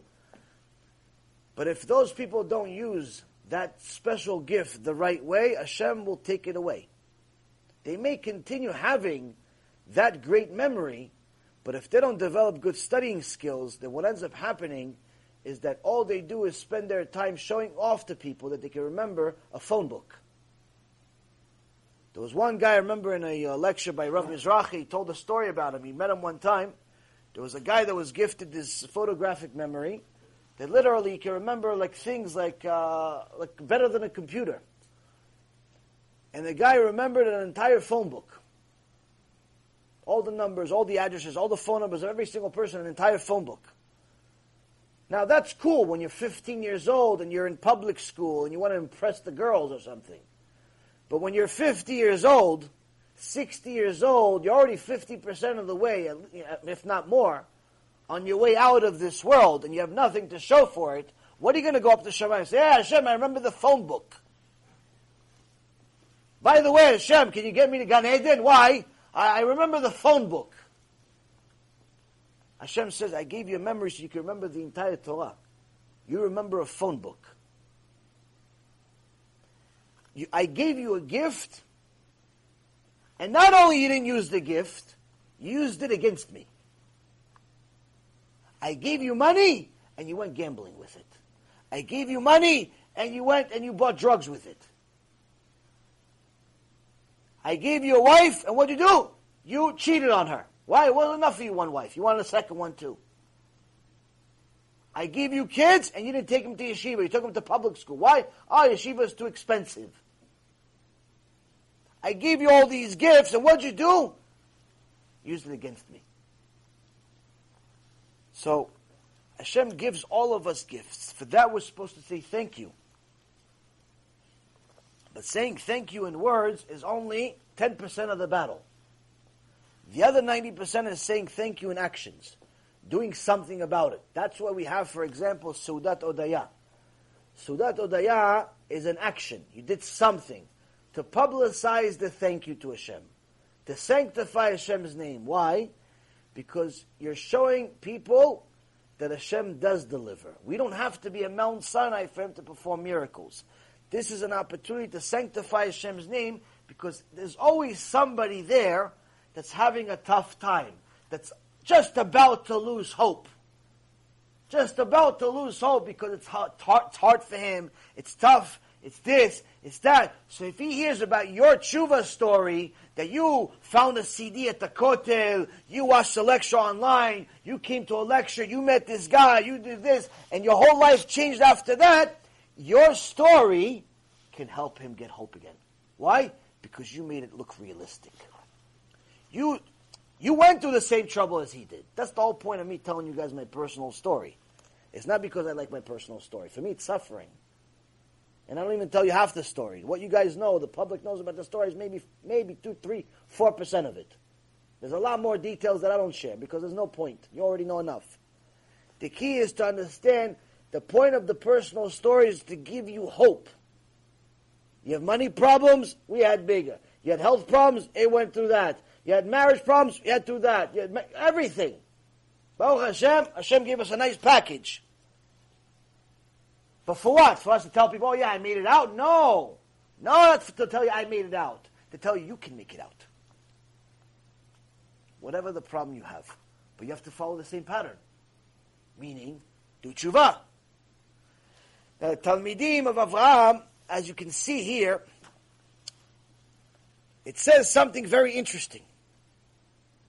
It says they're different not only in their midot, where they're humble and they're much more connected to Hashem Barach, they look at everything in a positive way, and so on and so forth. It says something interesting. It says that the disciples of Avraham Avinu enjoy their fruits of their deeds in this world, and they inherit Olam Haba. Usually we hear the stories, yeah, he's a tzaddik, misken, he's a tzaddik, misken. Poor guy, he's a tzaddik. Poor guy, he's a misken. Why? He's a tzaddik, you know, he's homeless, he's a tzaddik. Like we have a demented mindset. We think that anyone that uh, is a tzaddik has to like have a miserable life. Oh, he's poor, he's a this, he's a that. Here we're seeing the disciples of Avraham opposite. The disciples of Avraham enjoy this world and have Olam Haba. Whereas the disciples of Bilam, they don't even enjoy this world. They go straight to Gehinnom. Meaning, they don't even have joy from this world. So how could it be? You see the guy driving his Ferrari on Shabbat. You see the guy driving his Ferrari on Shabbat. Looks like he's enjoying himself. Looks like the guy just put $250,000 on black and it's not nothing for him. You know, it looks like he's enjoying himself. Uh, like, what's the, I don't understand. How is he a disciple of Bilam and he's not enjoying this world? I see him, he's spending all the money in the world. He has all the money in the world. He has this, he has that. It looks like he's happy. That is one of the most important things to know. First and foremost, as we said in the beginning, looks can be very, very deceiving, and in fact, most of the time they are. Not a day goes by and we don't hear another horrible story about someone that looked happy. It seems like in the last few years, almost every month, if not more often, somebody that looked really, really happy based on their material possessions and how they looked on the internet in their pictures and the movies they came out with and the money that the, the, the media said they made, these really, really happy people jumped off a bridge. Meaning they did the saddest thing you can possibly do. They gave up. To such an extent, they killed themselves. Now it doesn't match. You have what it seems like in this parashat. You have the Ekev. You have the reward. Moshe Rabbeinu says, wait a minute, I'll give you kid, I'll give you this, I'll give you this, I'll give you, I'll, Hashem is going to give you all these things. It looks like these celebrities had all of it. Look at the, the, the Robin Williams. He had no less than a hundred million dollars. He had a wife. He had kids. He had a successful career, whatever he, he by his definition, successful. You had the akid. You had the reward. Why, why are you killing yourself? Why are you hanging yourself with a belt? Hashem Yerachem. I mean, you have to be really, really like hate yourself to get to such a level. Why is this Anthony Bourdain, the guy, had a TV show famous around the world, every day can eat whatever he wants, do whatever he wants, buy whatever he wants, and why are you killing yourself? Why are you killing yourself? The other fashionista, the other uh, fashion uh, designer, whatever she was, she had, she was world famous, everyone knew her, she had an opinion that everybody liked, and so on and so forth. Very controversial, very this, very that. Why are you killing yourself? Why kill yourself? Some fashion designer, woman, fashion designer. She killed herself, like I think, like a week before Anthony Bourdain. Or the guy that was the lead singer of Linkin Park. Killed himself just a couple of months after his best friend killed himself. He had, I think, six kids. Like you had the Ekev, you had the money, you had the kids, you had you had the Ekev. You had why are you killing yourself? I mean, listen, going through a tough time, fine. Crying a little bit, fine. Smashing your head against the wall in the wall a few times, fine, no problem. Struggling, no problem. Why are you killing yourself? Like killing yourself, that's like the, that's that's the end. It doesn't get more desperate than that. Now everybody says, no, no, it's it, it's depression, it's chemical based. They had a misbalance. Everybody's to use. Everybody's a scientist now. Everybody's a scientist. No, no that a chemical imbalance, depression is a chemical imbalance, and they were taking this pill, and they were not taking the pill. Why'd you get to that point? Why'd you get to that point? What happened? Why did you had the reward, you had the money, you had the wife, you had the kid, you had the husband, you had everything. Why did you get to the point where you're for, for fun you're putting a few lines of cocaine just for breakfast with a little cereal on it? What happened? Why did you get to that point? What happened? What happened, Rabotai, is that they all looked at the reward, but not their obligation. People want the reward, and they think that the reward is purely material, and the obligation, that's for other people. But in reality, what we don't realize is the bigger reward is not the material. The bigger reward is the obligation. The bigger reward is the Torah, is the mitzvot, because that's the connection to the real good. The money, the kids, the wife, the husband, the job, all that other stuff, some people get it, some people don't. But Moshe Rabbeinu tells us, you're going to get a reward. So what does it mean? If you don't have any kids, you don't have any reward? No, you have a reward. What does it mean? If you don't have any, uh, any money, you don't have a reward? You have. The real reward is beyond the material. But since most people are not going to buy into it, he says you're going to get that too. The real reward is connection to Hashem Barach. When you wake up in the morning, you say, ani lefanecha, melech. Thank you, Hashem, for, thank you for bringing back my soul. Why? I'm happy with my life. You have problems though. You can't even afford a bankruptcy lawyer. You don't have any money. You don't have any this. Even the bankruptcy court doesn't want to talk to you. Thank you, Hashem, for the problems. Thank you. I love you. Thank you. Why? Because you're connected to the source of all good. That's the real reward. The real reward is being connected to Hashem. The material, that's for some people. That's going to hold you over until you realize what the real good is. Bilam Rasha did not realize this. With all of his gdula, with all the things that Hashem gave him, he thought, oh, I have the reward. So that means if I have the reward, I have the money, I have a house full of money, I have this, I have this, that means that I'm going to be like Yaakov Avinu. That's why he didn't see anything wrong with himself. Because he saw I have the reward. He has the money, he has the fame, he has the fortune, he has everything. So figure, oh, I'm just like Yaakov, I have the reward. Because no, no, no, that's not the reward. The reward is being connected to Hashem. How you connect to Hashem, real connect to Hashem? By doing Retzonah, by doing His will. And that's why, Rabotai, it says there's a very, very big difference between a Talmidim of Avraham and a Talmidim of Bilam. The Talmidim of Avraham, they benefit both in this world and the next. The reason why they benefit in this world and the next is because they're connected to Hashem at all times. They also have problems. They also go through bankruptcy. They also have issues with money. They also have issues with work. They also have issues sometimes with marriage, and sometimes with kids, and sometimes with family, and sometimes with this, and sometimes with that. They also have problems. But they have a Sefer Torah that they're glued to. They're glued to the Sefer Torah, and they say, ah, I know where the problems are coming from. Ah, I know where it's coming from. Abba. Abba is giving me the problem, so that's good then. At least it's coming from Abba. At least it's not coming from some guy. It's coming from Abba. Baruch Hashem. Thank you, Hashem. Why? Because I know if it's coming from you, if it's coming from you, at the end it's going to be good. If it's coming from you, if it's coming from Hashem, at the end it's going to be good. If it's coming from a person, it's probably going to be bad. 90% chance it's going to be bad, like divorce rate.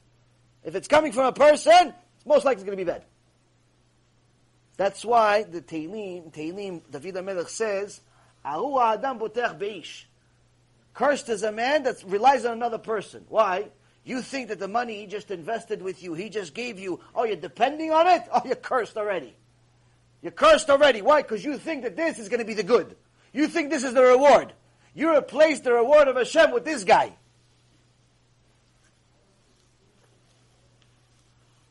Person that goes through problems but has the Torah, has the instruction set, already enjoys this world because he knows there's a reason for everything. Even if he doesn't understand it, even if she doesn't understand why is Hashem doing this to me, It's making me sad. It's making me sad. Why does Hashem want me sad? Why does Hashem want me sad? Hashem broke my heart today. Why? Why is He doing this? Oh, maybe He wants you to cry. Because when you cry, you pray better. Maybe the only way you're going to get what He wants to give you is if you cry for it. And you have a heart of stone. You don't want to cry. So Hashem's forcing you to cry. Because He really wants to give it to you. Why? Because remember Mount Sinai, what did He say to you? I love you. Hashem said, what did Hashem say to you? He said, I love you, but there's rules. And I want to give you everything. I want to give you everything. There are rules. I can't just give it to you. There are rules. So sometimes you have to cry for the man. Sometimes you have to cry for it. You don't want to cry. You want tough guys. Ah, I don't want to cry. Okay, so I'm going to make you cry. Make you cry. Why? Because that's how, that is the system. I want you to cry. Because I want your tears to open. The heavens and Shemaim. To just give it to you like it's free lunch is not a reward. The Gemara says that one time Rabbi Eliezer ben Horkinos was sick towards the end of his life. The Talmidim came to visit him and they saw Rabbi Eliezer Agadol, Rabbi Eliezer ben Horkinos, is the only one in the entire Gemara, the entire Shas, that's called Gadol. Rabbi Eliezer, the big, signifying his massive amount of Torah that he had. He was the rabbi of Rabbi Akiva. So a few Talmidim came to visit him, and they saw him sick, and they started hysterical crying. Then Rabbi Akiva came and he saw them crying, and he started laughing. He looked at him strange, like, Rabbi Akiva, you laughing? He says, you're crying. Why are you crying? They say that we see a Sefer Torah suffering, and we're not going to cry. Rabbi Eliezer ben Horkin Sefer Torah, living Sefer Torah. That's what Talmid Chacham, the Sefer Torah. Doesn't have to be Rabbi Eliezer ben Horkin It could be a regular Talmid Chacham, 18-year-old kid, knows a little bit of Torah, Talmid Chacham. That's Sefer Torah.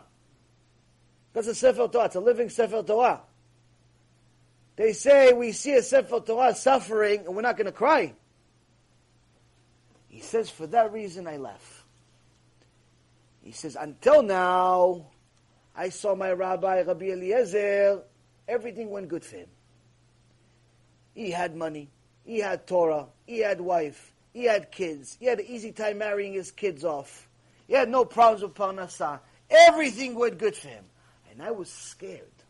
I was scared that maybe he did something that he doesn't even know what he did, that he made a sin that Hashem says, Meshalem el sonav el panav la'avido.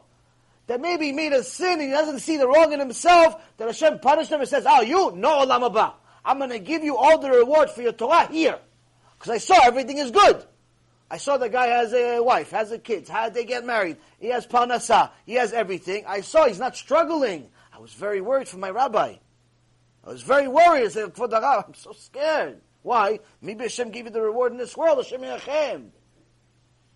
But now that I see my rabbi struggling, then I know, Baruch Hashem. I see struggling, ah, I know he has Olam Haba. For that I laugh. For that I laugh. That's the Einaim of a tzaddik. That's the, that is the eyes of a tzaddik. That's the eyes of someone that's a Talmid of Avraham Avinu. That's Ein Tova. Ein Tova is to give Hashem kav schut and to understand that everything has to be for the good. It's easy to give each other schut because you don't want to get into a fight. Everyone wants, no, no, I give you schut. Oh, I give you schut that you didn't come on time because probably you were busy. No, what else? Why other reason you're not coming? What about giving Hashem schut? What about giving Hashem benefit of the doubt? Schut is benefit of the doubt. What about giving Hashem benefit of the doubt? How come the check didn't clear? You don't have any money in the bank. How come you don't have any of this? How come you don't have any of that? How about, how about you give Hashem kaf schut? We don't give Hashem kaf schut. Why? Because we want it now. We're like three-year-old babies who want stuff now. Present, present, I want present now. Now, when you're three years old, it's cute. You're like little Sarah. Oh Hashem, little tzadikah. When she wants something, present, she mentions it 500 times. Hashem starts saying, listen, you don't give her, I'm going to give her. You don't give her a present, I'm going to give her a present already. She said it 500 times, like 516 times, like Moshe Rabbeinu. But when you're three, it's cute. When you're three, you don't get angry. Why? It's cute. What about when you're 30? You told Hashem, Hashem, present, present, present. Okay, what'd you do for me? What'd you do? Did you do Kachma on time? Did you put tefillin on in the right place, or are you still putting on your forehead? Like the Christians. They put tefillin over here. You see, sometimes people put tefillin, they take pictures of themselves in the Beknesset. People love to take pictures of themselves in the Beknesset, and you see the guy put tefillin over here. It's like, you know, instead of being worried about showing off to everybody he put tefillin on, you should put tefillin on the right place. So, no, it's between my eyes. Yeah, that's not here. Between the eyes over here on top. The tefillin is supposed to end right at the hairline. Right at the hairline. If you went bald, you have to remember, where did your hair end? If your tefillin is already going over the forehead, it's going over the hairline, you don't, it's not like you, you didn't lay tefillin. You didn't get out of the chovah. You didn't lay tefillin. There's one guy that's a hero. I see him. He puts two tefillin on at the same time.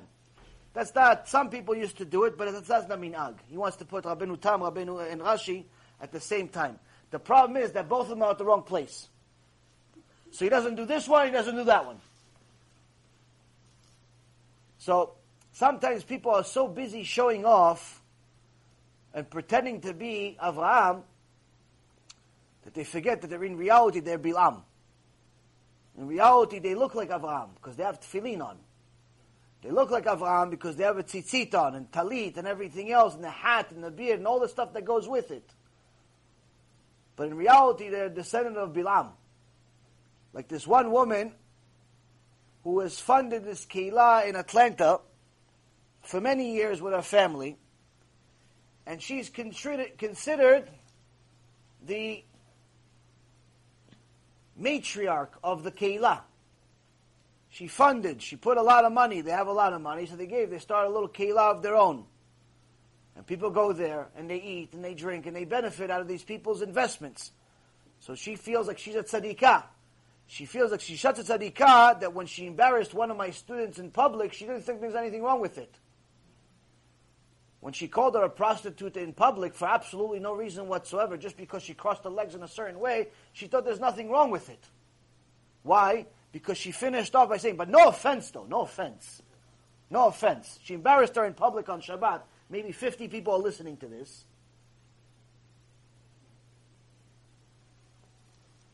She murdered a person in public. But no offense though, no offense. You know, no offense. Oh, you just you just murdered me. I'm bleeding all over the place. But no offense, though. Like people think that if you said no, but don't take offense after they murdered you. No offense, though. No offense. I don't take it the wrong way. What do you mean? Don't? What other way am I going to take it?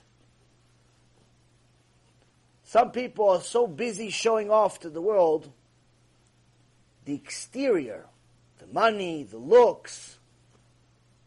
They forget that the difference between Bilam and, and Avraham is not the exterior. They both look exactly the same. They both look exactly the same.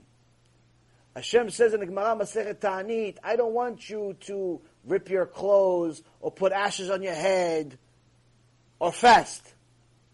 Instead of ripping your clothes, rip your hearts. That's what I want.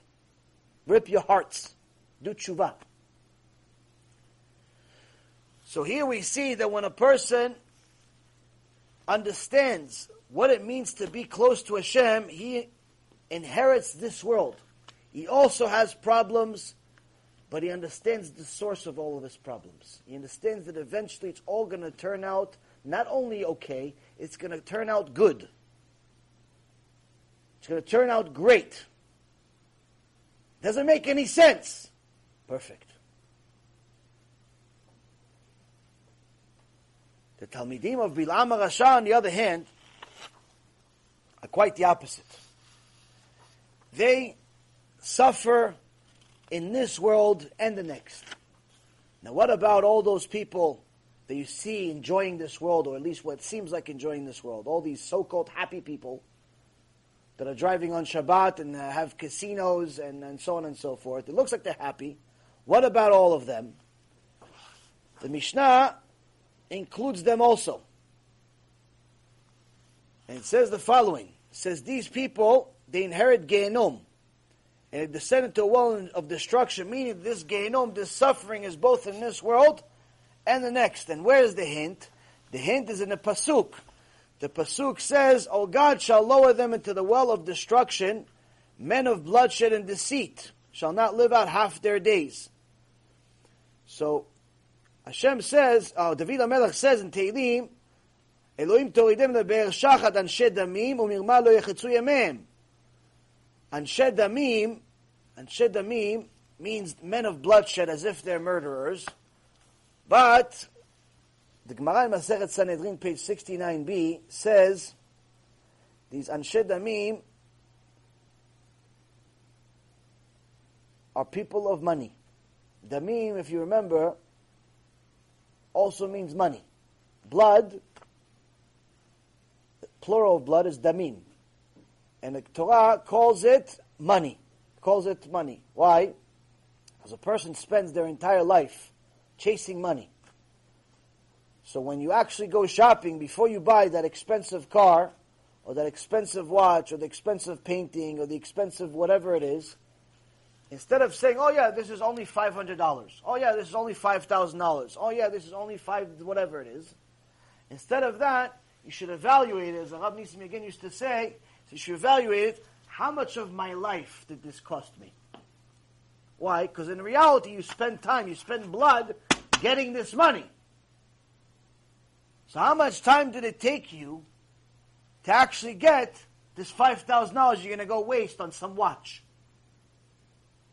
Or some flower or some desk or some what? how much time do they, if you're making five thousand dollars an hour then okay you spend an hour to get this uh, this this this item no problem.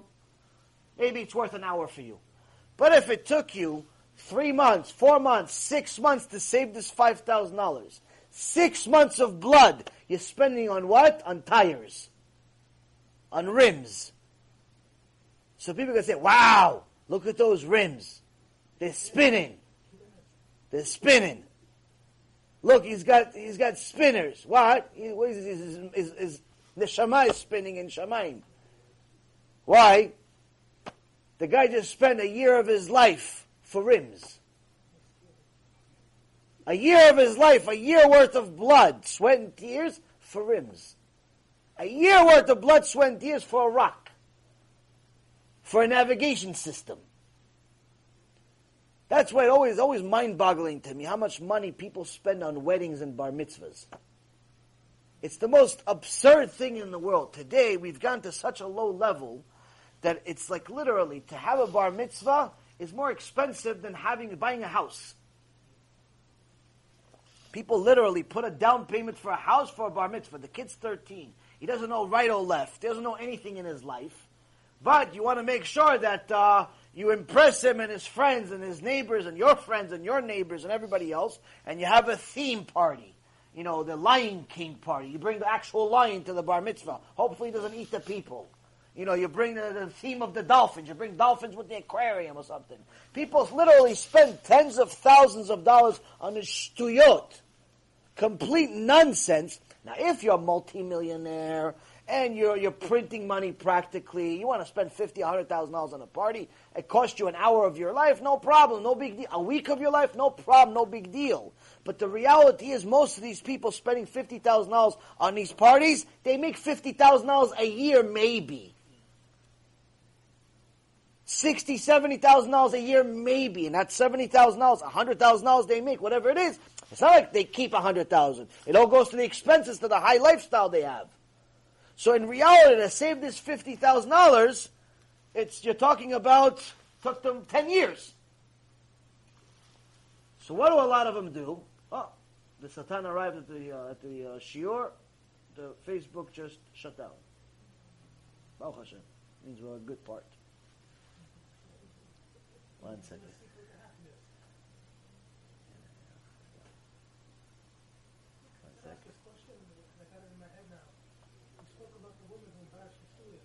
One sec. Uh, that's, that's, let me finish the point. We'll start the. Uh, yes, go ahead. No, ask the question. Yes, you said about the woman who embarrassed the student. Ken. She sounds like she's probably sounds like she's modest, like Sarai Men with a Ken. Ken. Ken.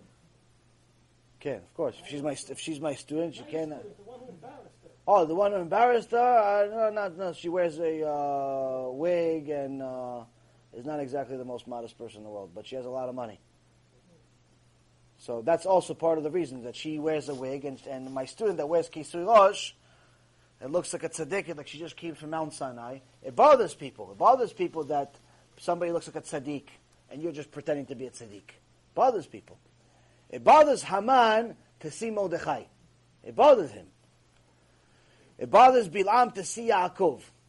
Now, people that spend all of this money on these bar mitzvot, on these weddings, it's absurd. It's ridiculous. You have a lot of couples, they start off their marriage with 50, 100, 200,000 dollars in debt. Why? Wedding. We had a fancy, we had a fancy wedding. Instead of getting a house, instead of doing something actually resourceful in the world, they go and they borrow money from every family member, every friend, every foe, everything that moves. And why? To have to show off to the world that they know how to have weddings. I remember one guy used to work for me. He literally didn't have money money to, to eat. He didn't have. I would have to constantly lend him money. He bought his wife a diamond ring, but he also bought a fake one too. He bought a real one and a fake one, and the real one stayed in the safe like a baby. The real one stayed in the safe like a baby. The fake one was always on her. Why? So everybody sees she's wearing a three, four, five carat diamond on her, but it's three dollars the diamond. No one knows because everyone knows she, she maybe maybe it's the one in the safe, maybe it's not. So people live such a fake life because they're so focused on impressing everyone else. Why? What is the root? What is the root of this evil we have inside us that we literally feel like we have to impress people? Rabotai, you'll be surprised that it all starts with your eyes. It all starts with your eyes. All of it. The root of all evil starts with your eyes. These eyes that you call windows, these windows to your neshama, they're the beginning or the end of your spiritual development. Now in the Gemara Masechet Avodah Zarah, page 20b, it says the following. It says, don't look at women. Don't look at immodesty. During the day, so evil does not come to you at night. So Gemara says, what evil? Evil meaning wasting seed. Arayot. Says, yeah, but I didn't do. I didn't do it. I didn't do it. I, I went to sleep. Yes, unfortunately, when a man starts looking at things that are immodest, even if it's his sister, even if it's his cousin, even if it's a picture on TV or on a computer and it's not even real, even if it's a cartoon, if it's immodest, his Yetzer Hara will develop those thoughts and it will make sure that the seed will leave his body with or without his help. And that is still considered a sin.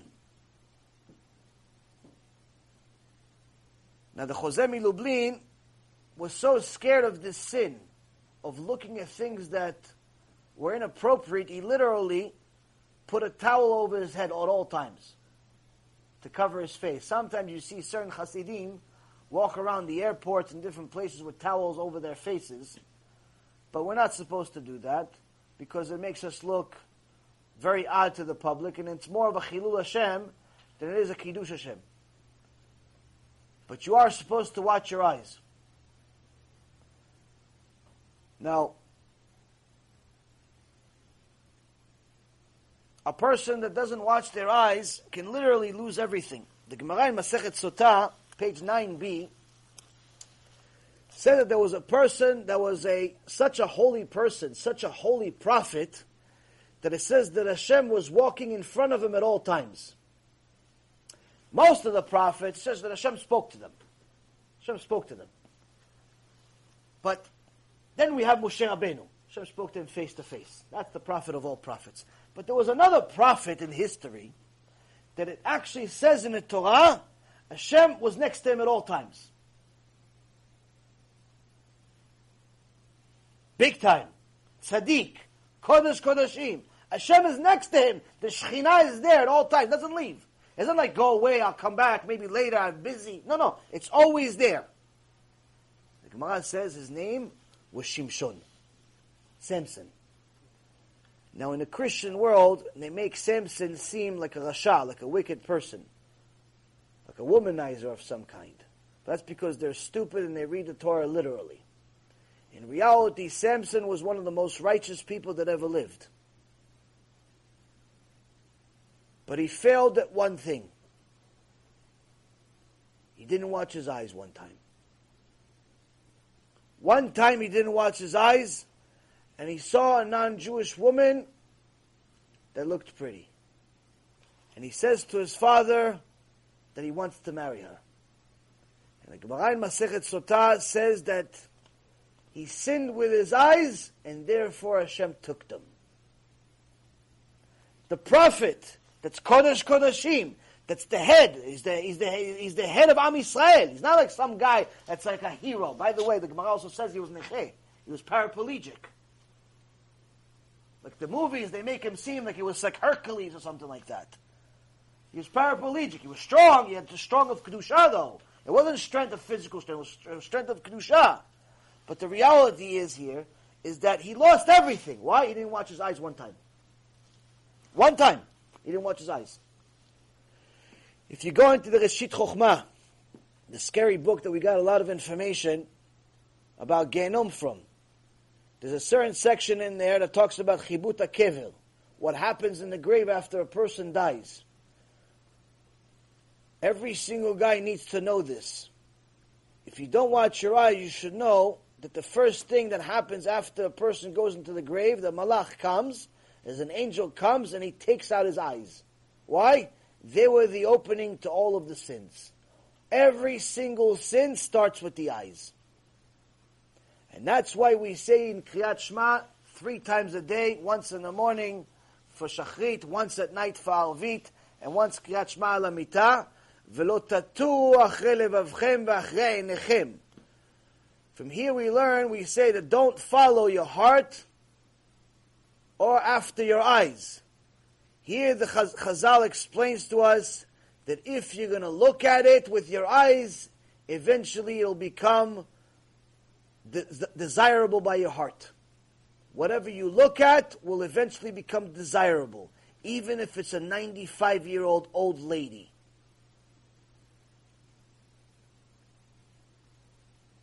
The Rambam in Hilchot, in Shuvah, chapter 4, Halacha 14, says that anyone that thinks that just because he's looking at an ugly woman or an old woman he's not going to sin because of it is simply a fool.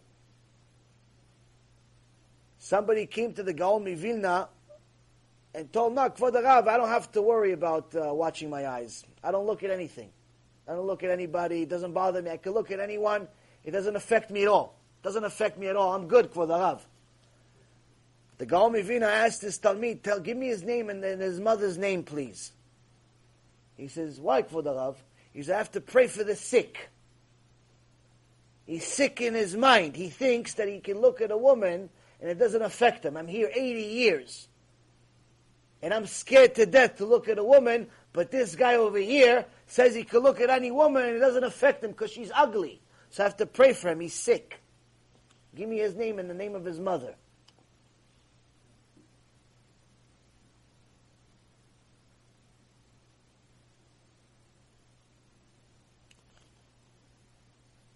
Rabbi Aaron Rata, alav Shalom, says that when a man is able to watch his eyes at the moment of truth, he sees that there is a woman coming, and he looks away. At that moment, he can ask Hashem for whatever he wants. You want a zivug? That's the moment to ask for it. You want money? Sustenance, you're having financial problems, that's the time to ask. Why? Because at the moment you watch your eyes, you are a descendant of Yosef Tzaddik, who's remembered as the person who watched his eyes more than anyone else. Now, if you notice, if you notice, it says that Yosef Tzaddik, he looked down. The Midrash says, when Eshet Potiphar, the wife of Potiphar, came to him, the Midrash says that she was one of the four most beautiful women that ever lived. And she was one of the four most beautiful women that ever lived. And she would change her outfit several times a day just to get his attention. In the morning, she'd wear a gown. In the afternoon, another gown, another gown, another gown. She'd constantly wear new, beautiful clothes that if she wasn't beautiful enough, the clothes would make her even more beautiful. Now, when the time of the big test came, Yosef would never look at her. But one time, when the big test and everybody went away and she was alone in the house with him, she told him, Look at me. And Yosef looked down. He would never look at her. So Chachamim asked, how come he didn't just close his eyes? Why didn't he just close his eyes? Said poke his eyes, don't poke his eyes. So point is, why didn't he just close his eyes? Close his eyes though. If you close your eyes, it solves the problem with the mirrors. Every time she would see him, even before that, look at me. He would always look down. Why didn't he close his eyes? So there's two, there's two things about it. Number one, it's much easier to open your eyes than to look up, physically speaking. It's a much easier move for the body, even though the difference is minute. The difference is minute. I mean, raising your head, you have your head down, and raising your head, let's say it takes a second. To open your eyes takes a half a second. Raising your head, let's say, takes an ounce of energy. Opening your eyes takes a tenth of an ounce of energy. It's less. Yosef was so makpid, so stringent on watching his eyes, he even understood the difference and evaluated the difference of how much strength he had to use to fight his Yetzer Hara to watch his eyes. He says, if I look down, to go up and look at her, I'm going to have a lot more strength. Why? Because it's more difficult to look up. A little more difficult, but it's more difficult to look up. So I'm less likely to look up than to open my eyes. Why? Because there's less resistance. To open my eyes, there's less resistance. I can open my eyes like that. And if I open my eyes, immediately I see her. Whereas here, maybe I can even stop halfway. I see the foot, I'm already going to stop. Remember, my father said that if I look at her, if I do anything with her, he's going to take me out. Gemara Masechet uh, uh, Sotah, I believe it is, says that right before he almost sinned, he almost sinned with uh, Eshet Potiphar, he saw the image of his father Yaakov. The image of his father Yaakov came and he saw a vision of him, and Yaakov says, if you touch her, I'm taking you out of the Shvatim. You're never going to be remembered as one of the Shvatim. You're never going to be one of the tribes. I'm cutting you out. Last minute. So what did, what did he do? Now, this is the, the moment of heat, the moment of passion. What am I going to do? He took, the, the Gemara says he took his hands and he broke all of his fingers. He dug all of his fingers into the ground to create an enormous amount of pain. Because once a person has pain, a man has pain, his arousal, his heat is gone. He created an enormous amount of pain. That's why you see in the books of Rabbi Shimon Bar Yochai, of, uh, of the Arizal, and uh, some of the books that talk about Pegam HaBrit, they say that one of the solutions, if you're in a moment of heat as a guy, to stop yourself is to actually pinch yourself to do a lot of things that inflict pain on yourself. Some people even put fire, put a, light themselves on fire. Some people uh, like take a, a match and, and, and, burn their finger, or a cold shower, or things like that to create pain. Because once you have a pain, your arousal goes away. But the point is, is that we saw that Yosef Tzaddik literally took mamash mesirut nefesh, took his hands and broke his fingers because he literally sacrificed himself in so much pain, the Gemara says, miraculously, the semen that was created went out of his nails. Went out of his nails. So now, we see that Yosef Tzaddik, first reason here, is that he looked down instead of closed his eyes for that reason. The second reason is much more important. The second reason is much more applicable to us. You live in the world, and the Yetzer Hara is going to appear to you in every single shape and form that he wants. Now, usually, people need, they have a need, they have a desire to, to be wanted. Sometimes you're going to see in the world odd couples where one of them is extraordinarily good looking and the other one looks like he just came out of a cave. It's like, what is this beautiful woman doing with Gargamel? What happened? Now, of course, most fools are going to say, oh no, because he has a lot of money. It's not always the case. Sometimes it's the opposite. Sometimes the guy is very good looking and she looks like she just came out of the sea with the whales. What happened? Like what, what's the what's the what, what's going on here? How did this be? How, how is it?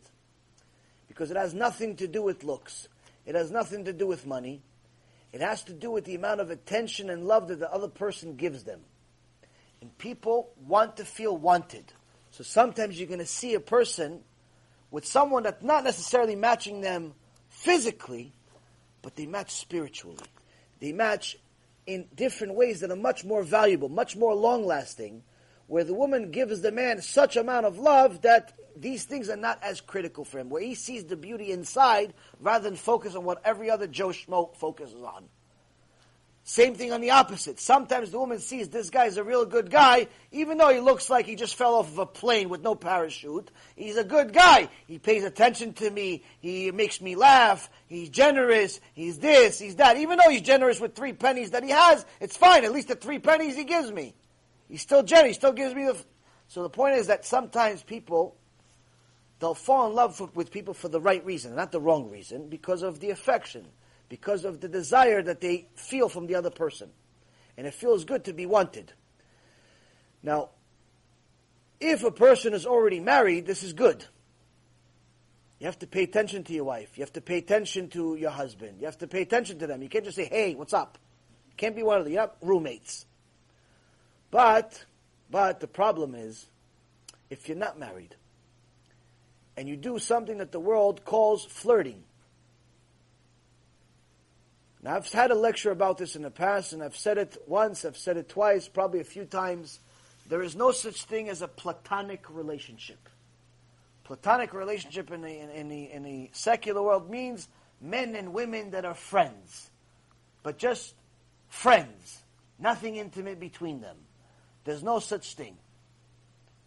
There is no such thing that will ever last. If you have a guy friend, that's only because he wants to be with you. It's not because he likes you as a person or because he's homosexual, which is still an unhealthy relationship. The reality is that every guy that's friends with a woman is only because he has an interest. And he thinks that maybe one day when all the other guys break her heart, she'll eventually come back to me. Eventually, when all these people do this, eventually I'm going to be the one that marries her. And that's just the reality. Women don't see that far. They don't see that. They don't see it that way. They say, "No, no, but he's really nice to me, and I'm married and he's married." Guys don't care about stuff like that. Guys that spend their time, you know, adding more and more girlfriends to their life care less about whether you're married or not. At a moment of weakness, both of you will end up doing a gilui arayot. Both of you will do the, the crime that you cannot undo. Now, this all starts because one of you showed a desire to the other, one of you showed a liking to the other, one of you flirted with the other, one of you showed extra attention to the other. By what? By simply looking and smiling. A simple look and a smile above and beyond the ordinary, above and beyond what's permissible, which barely as anything is, could literally make another person fall in love with you. Lust, not real love, but that much. So Yosef HaTzaddik, what made him a Tzaddik? What made him a Tzaddik is that he knew that not only he doesn't want to look at her, he doesn't want to look at Eshet Potiphar, but he doesn't want her to look at him. So he looked down. Why? Because if I look down, she can't see me. And if she can't see me, she can't see my face, she can't see the real me, she just sees a, a figure moving. She sees a profile. She, she doesn't see me. We don't have any eye contact. Then her desire for me will be lessened. Automatically, if you make eye contact with a woman, something happens. Automatically, if you have a conversation, like some people, no, no, look at me when I talk to you. Oh, if you're a female and I'm a male, I can't really do that. Why? Because there's going to be a connection. And we can't afford to have this connection. Yosef HaTzaddik was saying, not only I don't want to look at her, I don't want her to look at me. Why? Because I don't want anything to happen here. And that's why, Rabotai, it's very, very critical for a person to watch his eyes. But you don't need to be a weird person that walks around with a bucket on top of your head.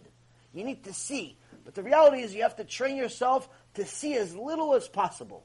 Most of the time, if you're in the business world, you're outside and so on, spend as much time as you can training yourself looking down and only looking up based on necessity. Now, this is not easy. This doesn't happen overnight. But the point is, yeah, it, it's possible. If I can do it, you can do it. Train yourself to look at things based on need. That's number one. Two, don't stare at people if they're the opposite gender. Don't stare at them. Look as much as you look. And even if sometimes you need to look a certain way because there's only one person in front of you, look through them, not at them.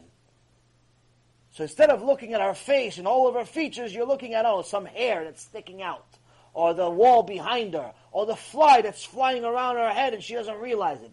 You're looking, it looks like you're looking at her, but you're not really looking at her. Why? Because you cannot allow yourself to have that connection. This, Rabotai, is something that is a trick to not only get you to become pure and not waste seed, but also to get your Torah remembered. When you learn Torah, you're actually going to remember it. As Rav Ovadia said to one of the Rosh Yeshivot in Israel when he said, What's the secret behind you remembering all the Torah? He says, I watch my eyes. He goes, Well, we watch our eyes. He goes, No, no, watch my eyes. Everywhere, all the time. No exceptions. No, oh, yeah, but this one's allowed because it's my cousin. Ah, oh, this one's allowed because it's my this. It's my no, no, no, nothing. Unless it's your wife, you don't look. Right, exactly. And the Dayan, instead of looking at, at the people, would draw pictures, making it, making them think that he's actually writing down everything that they're saying, so they don't get offended. But in reality, he's just drawing pictures for his kids. He remembers everything they said. Why? Because he's not looking at them. That's why he remembers. So, a person that watches his eyes is not only going to be able to watch his brit and have a much easier time watching his brit, He's also going to be able to get his prayer, his Torah remembered. When he learns, he's going to remember it. The third thing is, is that he opens a special gate in heaven where when his prayers come in, they get a special VIP treatment. As Rabbi Aaron Rata says that when every single time you have a test, an unintentional test, not that you're walking around in a mall and you're closing your eyes. If you're watching your eyes, you don't go to malls. You don't put yourself at test for on purpose. A person that puts themselves in a test on purpose is considered a rasha. The Gemara says that if a person has two ways to go, one is a long way, one is a short way. The long way has no women. The short way has women. And he says, listen, I'm going to go on the short way, but I'll close my eyes the whole time. In today's world, you see a guy walking around with his eyes closed. You go, oh, it's Tzaddik Balair. That's a Tzaddik. He's coming to, uh, let's give him, make, give him a lecture. Give him a Bekneset. Give him, donate money to his cause. The guy starts a foundation because he closed his eyes one time. Gemara says the guy that walks around in the street, the short one, the short way, knowing that there's women there, is a rasha.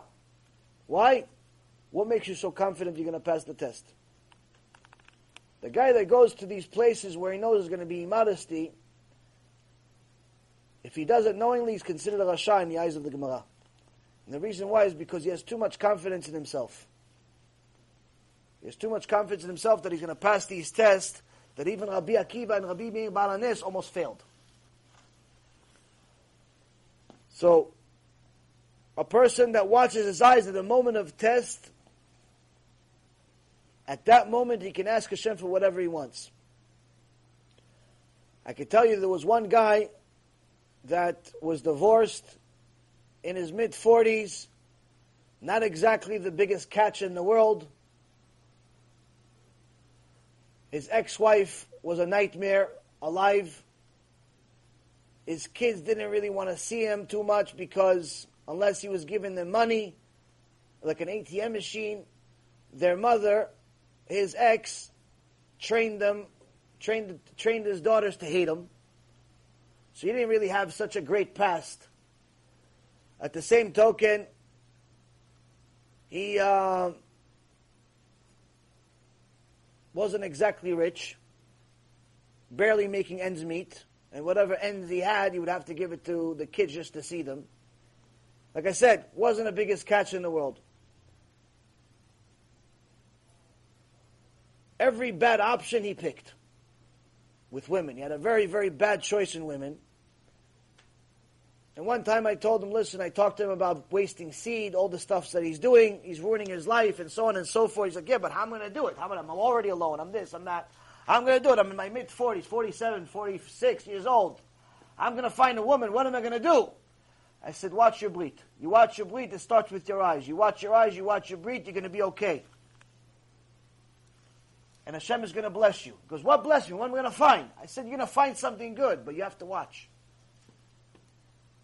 He took it on, and I don't even think it was four or five months. Four or five months of us watching his breath, maybe less, maybe more. I don't know. Hashem knows that he probably couldn't handle much more. Literally within six months, he met a woman that within 40 days they were married. 40 days they were married. Which is, un- he, now, he didn't grow up religious. He was completely secular before we met. Then a couple of months they married. Why? Hashem knows what you can handle, He knows what you can't handle. When you go above and beyond, Hashem will go above and beyond. So I've seen this work. I've seen this. It's not like some fairy tale that happened to Rabbi Akiva 2,000 years ago and Rabbi Meir Baal HaNes 2,000 years ago. No, it's stuff that happens now. I see it all the time. People that watch their eyes, they get a lot of gifts from Hashem. On the other hand, though, the guy that looks at women, the Gemara in Masechet Brachot, page 61a, says that anyone who enjoys looking at a woman's hands, even while he's doing business with her and giving her change, even if he has Torah like Moshe Rabbeinu, he loses a share of the world to come. Now the Chachamim say, how could it be that he just lost his share of the world to come? The guy just looked at another girl. He didn't make a sin. He says, yes, the looking itself, he didn't lose Olam Haba. The looking itself, he didn't lose Olam Haba. The problem is that once a guy starts looking, it's only a matter of time before he starts doing. It's only a matter of time before the eyes and what you see in your eyes get implanted into your hearts. And that's why we say it in Kriyat Shema, Don't follow your hearts, don't follow your eyes. Why? The two are one and the same. It starts with one, it goes to the other. If you look at it, eventually you're going to fall in love with it. Or at least you're going to think you are. Now,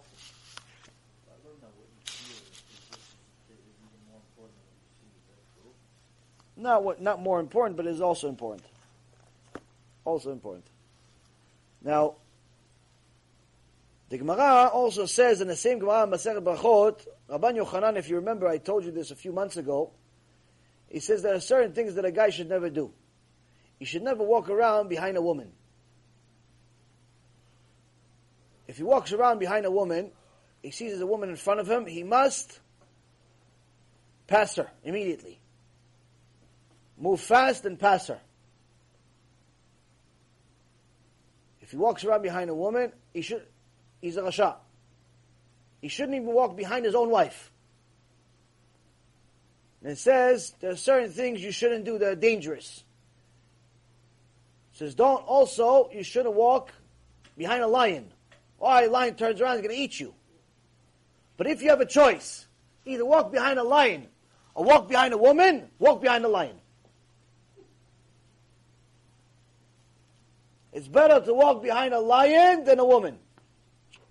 Because the lion only hurts the guf. The woman hurts the neshama. The Gemara Masechet Sanhedrin says there was a certain guy that was sick, became very sick, because there was a woman that he fell in love with and she didn't want him. So he went to the doctor. He says, uh, "I need, I need help, please, please. I fell in love with her. She's the best." She goes, "She knows you know. She doesn't know me. She just doesn't want me." No, no, no. So the doctor says, "This is mamash pikuach nefesh." Let me call the, let me call the rabbi. The Rav, how are you? Listen, uh, I have a patient. Uh, you maybe know him. It's this uh, Steve down the street. Yeah, you haven't seen him in the Knesset, right? Yeah, yeah. He's sick. He's dying. Why is he dying? He says he's dying because he wants to go out with uh, one of the women in your uh, shul, and she's not interested.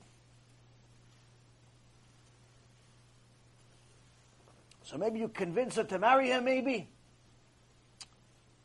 So the rabbi says to the doctor, let him die, and she's not going to marry him. So doctor, you know, thinks to himself, okay, wait, not die, wow, not going to marry him, no chance. No, she doesn't want him. We cannot. There's no force. This is not. This is not Islam. We don't force marriages. She doesn't want to marry him. She doesn't have to marry him. He wants to die because of it. Let him die.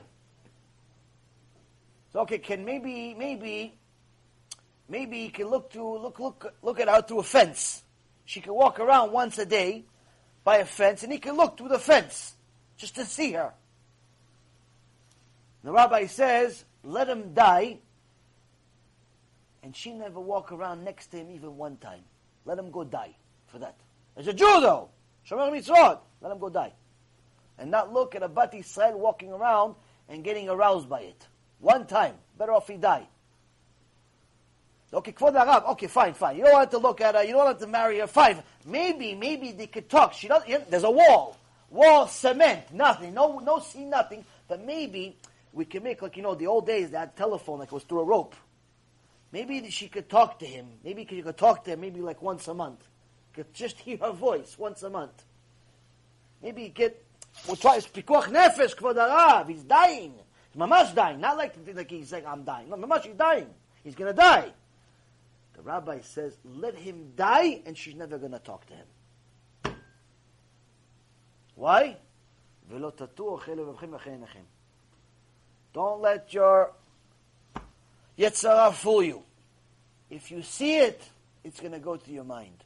And as Kvodo says, sometimes if you hear it too. This is why it's critical for a person to watch what they listen to. To watch what they listen to. If you remember, I mentioned this to you in a uh, book by Rav Ephraim Kachlon, my Rav, in Achtov Israel, the, the Perek Bet, Baruch Hashem, Perek Gimel, the third one just came out a few months ago. This is Perek Bet, it's a Shelot V'Tshuvot, and he mentions it here in uh, Siman Kaf Aleph, Amud Shin, Shin Yud, 310. It says that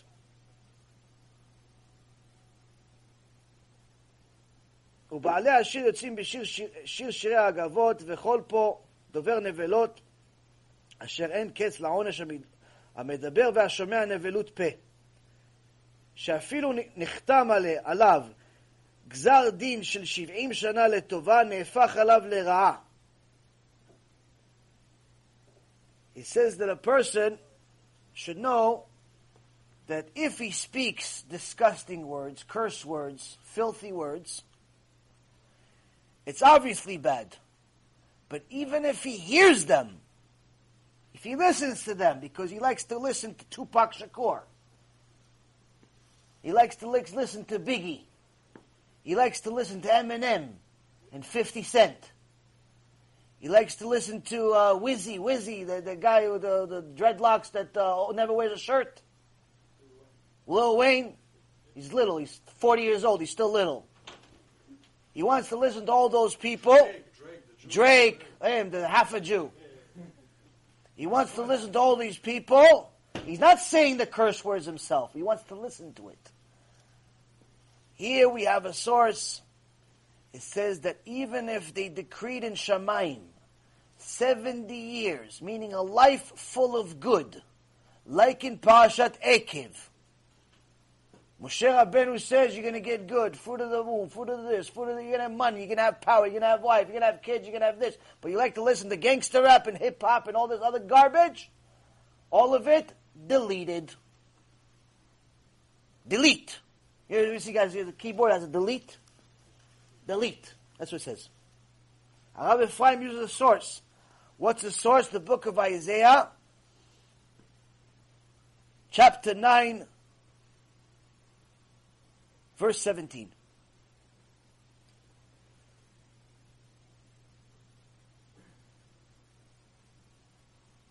So a person could literally lose all of the reward of this world that he has, all the stuff that he prayed for. He'd do it middle of the night, middle of the ocean, middle of the yard. He's crying to Hashem, Hashem, and this. And he started twelve thirty in the afternoon every day. He's Hashem, thank you, Hashem, thank you, Hashem, thank you, Hashem, thank you, thank you, thank you, thank you, and nothing's happening.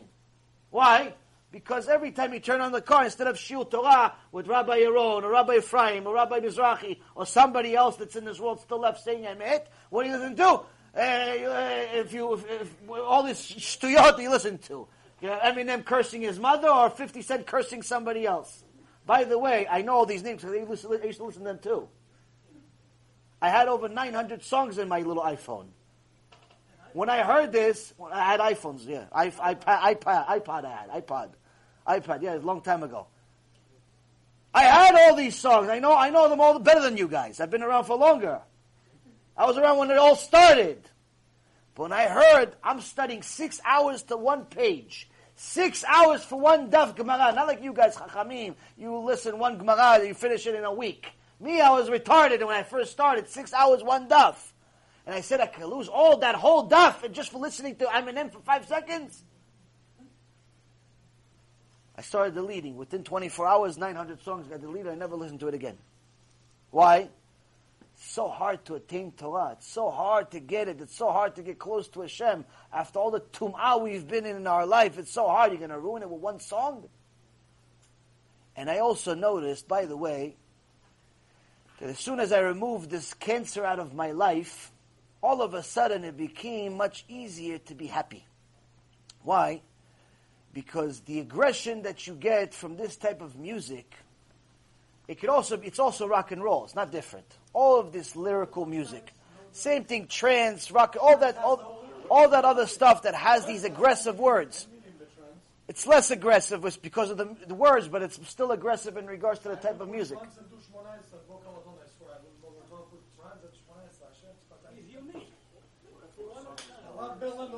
don't do ניגונים before תפילה, your תפילה not even go high. ניגונים, השם שפתיי, don't put me in the camera. השם שפתיי תפתח. Everybody's gonna want to know who he is, just like the Russian guy. Look at all the, all the, מי שהיה אצלי, everything with plants. מה יש בפלants? I understand Zalit Chadad, Drake, this, Biggie. I understand that. But trance? Let me finish. Okay, הלוויים היו שומעים plants בבית המקדש. No, they weren't. Stop making yourself a fool.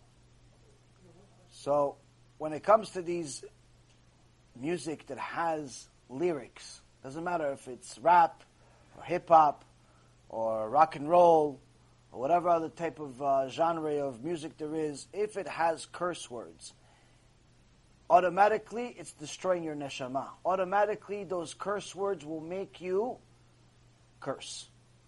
Automatically it will make you think of those things. It will lead to you, as Rabbi, uh, Rabbi um, Nachman Breslev says, that listening and welcoming those types of words in your life will lead you to wasting seed too. So these types of things, listening to when you knowingly, knowingly are going to actually elect and choose to listen to curse words, you could literally be destroying the vessel of, of bracha that Hashem wants to give you. All the stuff you've been praying for in Hitbodedut and in Shema Yisrael and in Amidah and all that stuff, you've been praying for it. Hashem wants to give it to you, but you want to listen to curses all day. Hashem says, okay, I, I, I gave it to you. You ruined it. Don't blame me. Now, on the other hand, when it comes to the songs of females, no man is allowed to listen to any female sing, especially if he knows what she looks like, because kol isha irva. The Gemara says her voice is considered like her nakedness. The, if you listen to the rest of the lecture, the uh, Rambam in Hilchot Teshuvah, chapter 4, verse, uh, number 14, says that a person that thinks that just because a person is ugly, therefore they're not going to be attractive, is a sick person. Why? Because the Yetzer Hara will make even a 95 year old crippled woman attractive to you if he wants. There's actually a person that went and made a video recently, and he went on the news because he just celebrated his 30th birthday, and his, uh, his uh, girlfriend, his love of his life, celebrated her 93rd birthday. But she wasn't crippled. I understand 95, but crippled? 95? Anything, anything. So anyway, so as far as listening to women sing, you're not allowed.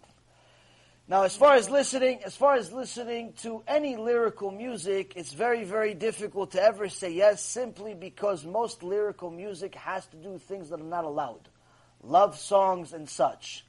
So this is a very, very difficult place to be in. Uh, now, somebody asked the Rav Ovadia, how come there's not many halachot about songs? How come there's not much halachot about music? So in the beginning, Rav Ovadia didn't answer right away, so they kept asking the question, Kvod like, how come, Kvod how come, how come? There's not that many halachot that you wrote in your books about music. And he looks at them and he says, halachot about music? Who says you're allowed to listen to music? The Bet Mikdash was destroyed. Abba doesn't have a house. What are you celebrating? But at the same token, there is certain type of music that's considered holy. What kind of music is considered holy? If it has something to do with Kedusha. If you're singing Hashem's name, if you're singing Divrei Torah, and so on and so forth, there's nothing wrong with it. Like, for example, Nissim Black, God bless him, he just came out with another song, and he sings hip hop. He used to be a rapper in his old days, and so on, and he still is a rapper. Only now he changes lyrics. You listen, you listen to his in English. You listen to his, uh, you listen to his song. It's literally like learning Torah.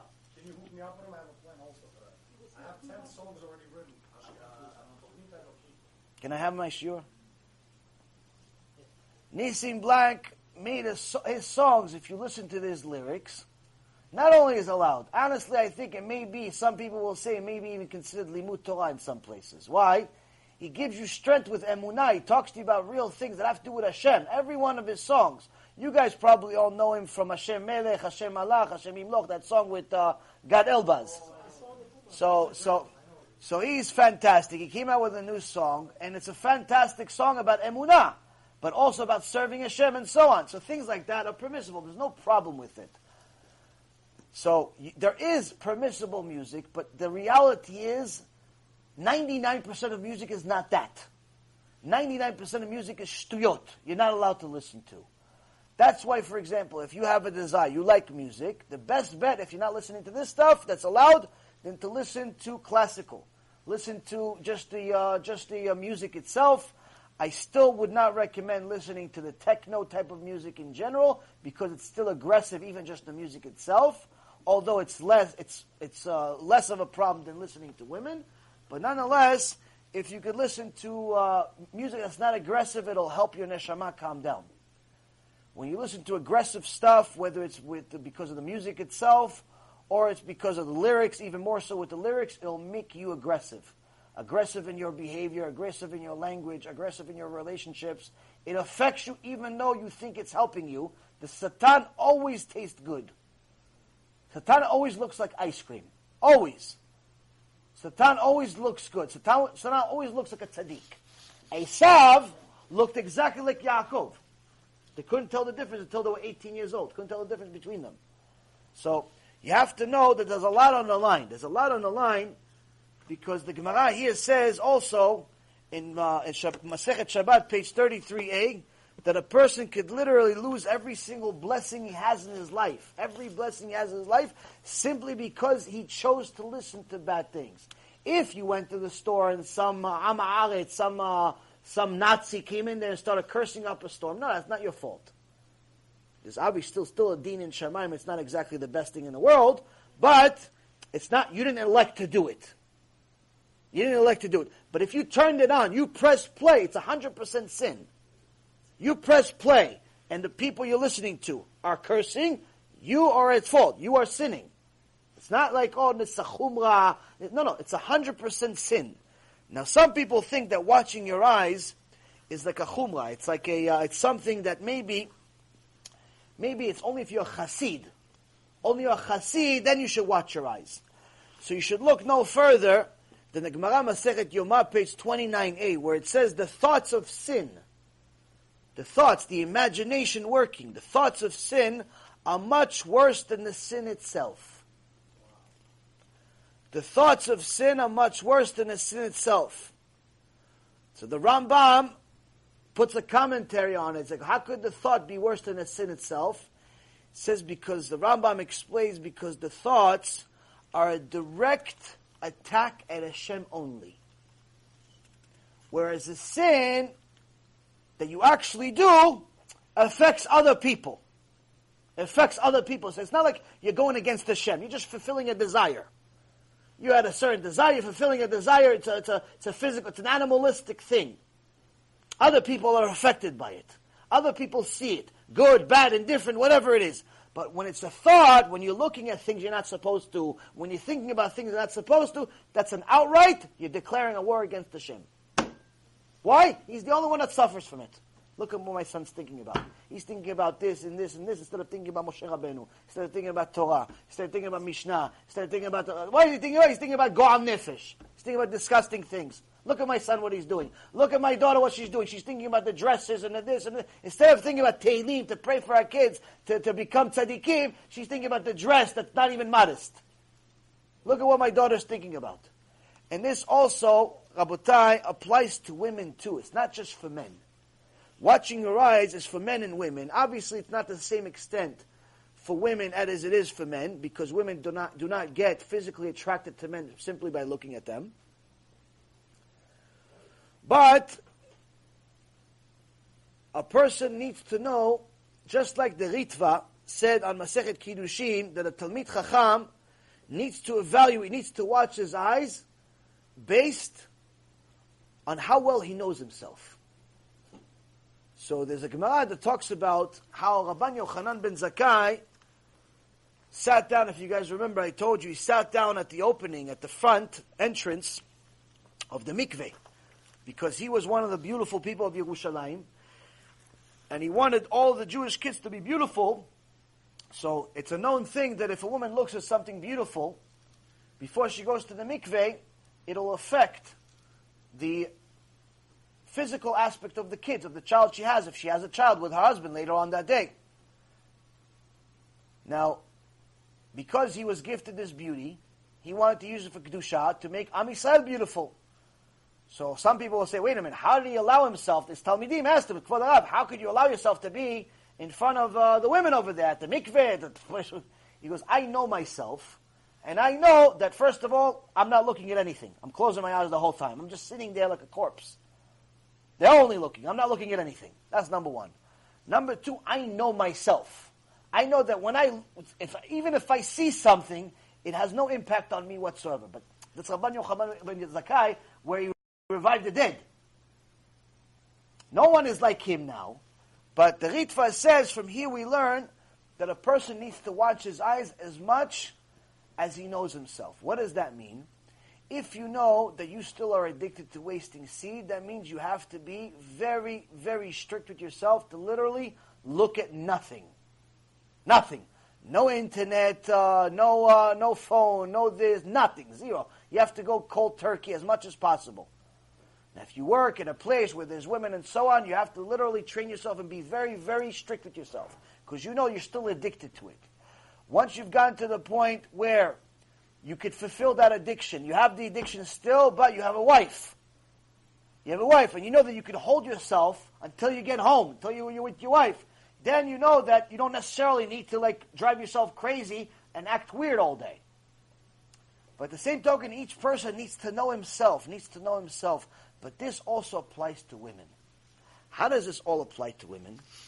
Part of the reason why a lot of people suffer in this world is because they constantly look at their neighbors. They look at the neighbor's car and they start suffering about the car that they have. Even though their car is not so much older, it's only six months older, it's only a year older, it's only five years older than the neighbor's car, and they loved it perfectly fine until they saw their neighbor's car. She liked her house until she heard that her next door neighbor is remodeling her house. She liked her kitchen until she remembered she found out that her sister is remodeling her kitchen. And she wanted to go see how she did it. And she wanted to go see what she bought. And she wanted to go see this and she wants to see that. And she wants to just go to the mall just to window shop, just to look, just to look at what's available. This is a cancer. If you spend your time looking at the grass on the other side, you are developing a spiritual cancer because you're developing desire for things. As the Ten Commandments says, Velo tachmod. You're not allowed to be jealous of people. Now, how do you become jealous of people? The first step of jealousy is by looking at what they have. If you don't look at what they have, you don't care about their kitchen, you don't care about how much money they have, you don't care about who, what, when, and how, you only care about your stuff, automatically you're destroying this Yetzer Hara. Why? There's nothing to be jealous of. But every time you meet somebody, he's like, what do you do? What do you care what he does? What do you do? What do you care what she does? Was she paying your bills? Is he paying your bills? What difference does it make to you what they do for a living? No, I'm just getting to know them. How do you get to know somebody by knowing he's a dentist? How, how does that how does that assist you getting to know them? That he pulled a tooth right before he got here. How does that help your relationship with them? Explain to me, please. Why do people care if the guy's a lawyer or a doctor or a mass murderer? What difference does it make to you? How do you get to know the guy based on that? In reality, I'm telling you why. People ask people, especially, especially when they first meet them, what do you do? Because they're trying to measure them up. I'm measuring you against me. Who makes more money, me or you? I'm a doctor. You're a lawyer. How many years you're a lawyer? Ah, six years. Ah, I definitely make more money than you. Are you a partner? Ah, you're not a partner. Oh Hashem, he's not a partner. You're a lawyer, I'm a lawyer. You're measuring each other. You're going against each other. It's a competition. That's why people ask, why do you do? Where do you live? Where do you live? Where do you care where you live? We know why they care where you live? They want to know how much money you have in the bank because that tells me how big your house is. Oh, you live in Lakewood? Oh, so he probably has a house, three, four, five hundred thousand dollars. All right, he's okay. I live in uh, Long Island. It's one million. It's all right. I'm better than him. You still like him. But as soon as you find out that he lives in Long Island and you live in uh, Bombay over there, and uh, you know, in, in, a gutter somewhere, all of a sudden, ah, yeah, yeah, i uh, I'll see you later. I'm busy. I gotta go. All of a sudden, you're not interested in him anymore.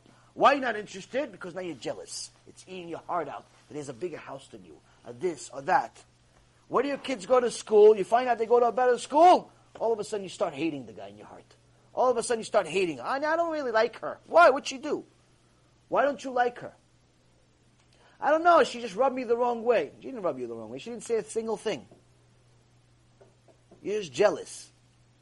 You're jealous of what she has. So, first thing, stop asking people about what they have. You want to get to know them? Ask them about them. Ask them to share their thoughts. Share your thoughts. See what kind of opinion they have. Who cares how much money they have in the bank and where they live and what kind of car they came in on, or if they came in on a horse or they walked here, or if they live here or they live in Zimbabwe? Who cares? None of this stuff is going to help your life. All it's going to do is create a poison in your life where you're going to be jealous of people. This is where it comes in for both men and women to watch your eyes. Don't look at the grass being greener. Don't look at the grass at all. It's not your grass. Stop looking. I remember this in my, in in the business days. People used to love talking about other people's money, all these celebrities and this and that. It would drive me crazy. I never understood why do people care that other people have money or they don't have money. And then it would really bother me when it would start counting my money. And eventually I told him, you counted my money so much, eventually I lost all of it. You ainara, all of you. Evil eye, all of you. Counted my money so much, it all came out. It all, all disappeared. When you look at the grass being greener on the other side, that's a midah of Bilam. When you look at the physicality of the world and you only think about things you can consume and all the things you can take, it's like a buffet. You just want to eat stuff. You just want to take stuff. Buy this, buy this, buy this. When your whole world is just physicality, materialism, you are 100% a Talmid Chacham of Bilam. When your whole world is physicality, materialism, all you care about is materialism. All you care about is this stuff. You're for sure Talmid Chacham of Bilam. Why? Because Bilam suffers his whole life. It says that Bilam doesn't even enjoy this world. Why doesn't he enjoy this world? He has a Ferrari. He has a big house. He just won the lotto. How come he doesn't enjoy? Because he's always looking at the other guy. He says, I have, but he also has. I did, but he also did. And he did more and he has more, and you're always looking at who has more. Everybody on a Forbes 500 looks at the other guy that's on top of them. And the guy that's number one, by the way, you know what he's looking at? And all the people that are not on the list, but he knows they have more than them. Everybody knows he has more than them, they're not on the list. They have so much, Forbes is not even allowed to talk to them. They all suffer inside about somebody that has a little bit more than them. I remember there was a movie that I saw a, um, years ago when it came out before Tshuva, or uh, I think it was, yeah, I think it was before Tshuva, Baruch Hashem. Uh, it was a second installment to a uh, movie called Wall Street. And uh, the, uh, the character asked uh, one of the villains, if you will, of the movie, and he told them, You have all this money, you have this, you have this, you have that. What else do you want? And he says the perfect answer of Bilam a little more. That's it. That's the answer. That's the answer of Bilam, Rabotai. That is Bilam. Bilam, it doesn't make, it's not saying he wants just a little more. Just a little more. That's why even this world is Gehinnom for him. He's suffering his whole life because he's never going to have enough. And it's not just money, it's also kavod. You're never going to have enough kavod. So you got all the money that you want, but now you want everybody to know and all of a sudden you find you realize no one cares. Imagine you worked your you worked your you worked your butt off to get all this money. You got this. You got the house. You fixed your house. You sweat. You blood. Everything. You build a house, and no one wants to come to your party. No one wants to come to your house. No one cares about your money. You want to die. Why? Because I did it just to show off. Now no one cares. No one's giving me any respect. No one is giving me the respect that I deserve.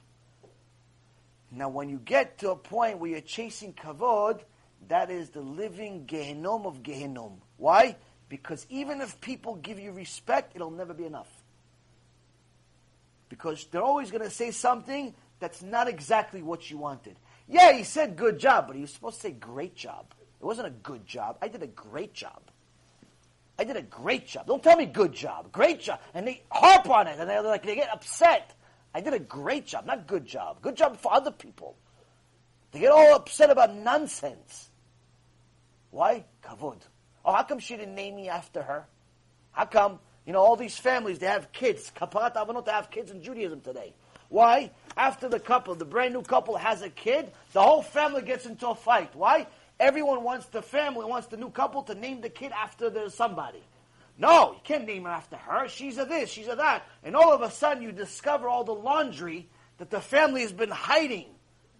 He hates her, she hates him. Oh, what kind of name he has, what kind of name she has. What are you going to call him that? Might as well call him Bilam. What are you going to call him that? That's Esav already. Her, she's a this, she's a that. All of a sudden, all the hatred in the world comes out. Why? Because everybody wants the moment of pleasure. It's literally a moment of pleasure. It's like, ah, see, they called the kid after me. They call, you're never going to see the kid again. They're, they're living in, uh, in, in Alaska. You live in New York. You're never going to see them again. But they call the kid after me. You know, the kid, it's after me. Me. The kid, uh, me after me. It's mamas. It's like it causes it causes kids not to want to have kids. Why? It's like if I have a kid, it's gonna be another one of these fights. The family's gonna fight because I named the first one after this one, the second one after that one. In general, you should know there is there is a uh, divrei chazal. There is a divrei chazal that says that you shouldn't call people names. You shouldn't name kids after somebody that's living. After somebody that's living. People can do whatever they want. I'm telling you what you should do what you shouldn't do. You shouldn't name people after somebody that's living because there is a belief in the Sephardic world as well as in the Ashkenazi world that if you call somebody after a living person, you're taking away a piece of their life. This is this is uh, Sfarim Kedushim. This is one of the uh, Divrei Chazal that I heard one time from my Rav, and I, I don't remember the book off the top of my head. But there is a belief that you shouldn't call somebody after a living person. There was one story that he told me one time, and he says there was one guy that told his father, uh, told his grandfather that he's uh, he's naming his son after him at the Brit Milah. The grandfather ran out of the place. They had to chase him down. Eventually, after they chased him down, said, "Why are you running away?" He says, "Why are you trying to kill me?" So why am I trying to kill you? He goes, yeah, you name your kid after me. That's it. It's man, my life is over. So it's not a, it's not a mina. It's really a real thing. Some people don't hold by it. Some people don't hold by it. In general, I think much more dangerous than than losing life and so on is the kavod battle. When you name kids after the parents and the grandparents and the sides and that side and that side, in general, we should listen to the Torah First of all, pick names that are in the Torah. Don't pick some name like like or something like that, or some American name. Uh, pick a name that's in the Torah. Number two, you should let the wife pick the first name, just like we saw in Yehuda and Tamar. Tamar picks the first name. Why? She's the one that carried the baby, not you. You should have the wife pick the first name, unless you guys have a mutual relationship where you don't, you know, you don't care really, which is odd. Let the wife pick the name first, and then take turns. The husband picks second, but in general, you shouldn't pick something that's against the other person. Meaning, if let's say, for example, the wife doesn't want the kid to have a certain name, and the husband wants, you shouldn't do it to her. Why? She again, after all, you should encourage her to have more kids. But if every time she has a kid, you're torturing her with names then guess what? She's not going to want to have kids. So don't be stupid. Don't be stupid. When it comes to names, it's completely unnecessary. I personally don't recommend calling kids after anybody's name. Uh, you know, if you want to call your kid David and your father's name happens to be David, Chazaku Baruch, but don't call him because your father is David. Why? Because if you call him because your father is David, then you have to call him uh, after your mom and her name is Samantha, let's say. And you don't want to call your kid Samantha. You understand? So it creates problems. It creates more problems than it solves. That's my opinion. It's not Torah. It's just my opinion. Uh, but in general, I know that a lot of people had major, major brawls. A few couples almost got divorced. One of them actually got divorced over a name for a kid. So, and the reason for all of this, Rabotai, you're laughing. The reason of all of this is because people did not watch their eyes. And because they didn't watch their eyes, they always looked at the grass being greener on the other side and they always wanted more and more and more than what they had. And part of wanting more is wanting more kavod. And the battle for more kavod never ends. It never ends. You're never going to get enough kavod. You're never going to get enough respect from people. You're always going to feel disrespected.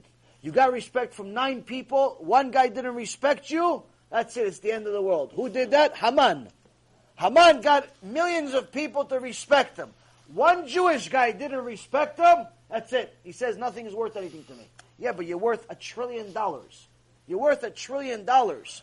You have wife, you have kids, you have you have more money than the king. What do you care that some Jewish guy with payas is uh, doesn't respect you? No, everything is worthless. Why? Chase kavod.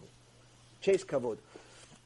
So that Rabotai is the uh, a person can literally see, can see in themselves whether they're a Talmid of Bilam or a Talmid of Avram Avinu. And it's important. It's important for us to know. It's important for us to know. It all starts with very, very basic things. Yes.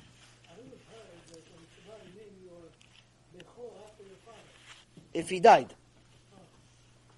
If your father died, it's a different story.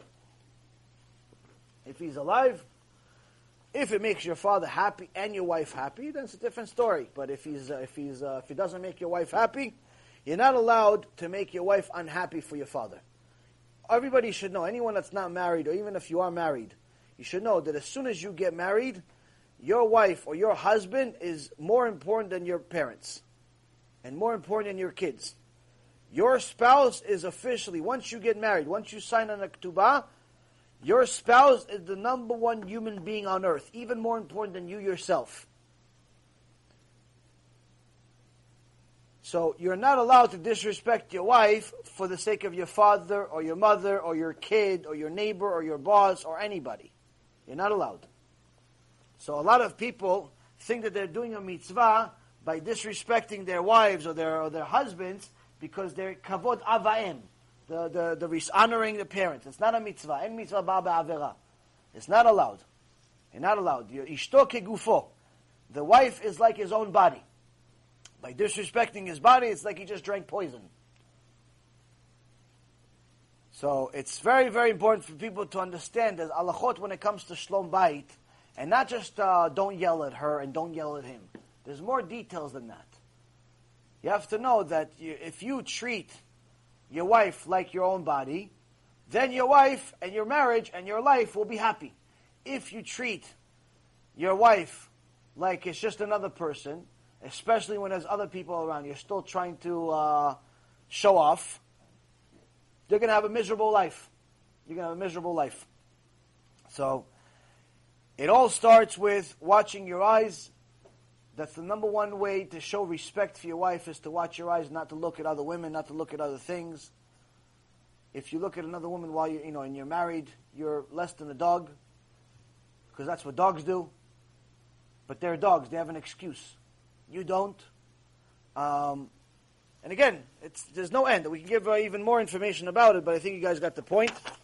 Um, it's watching your eyes, watching your ears, watching your actions these are things that no one but you, no one but you will know if you're doing, other than Hashem, obviously.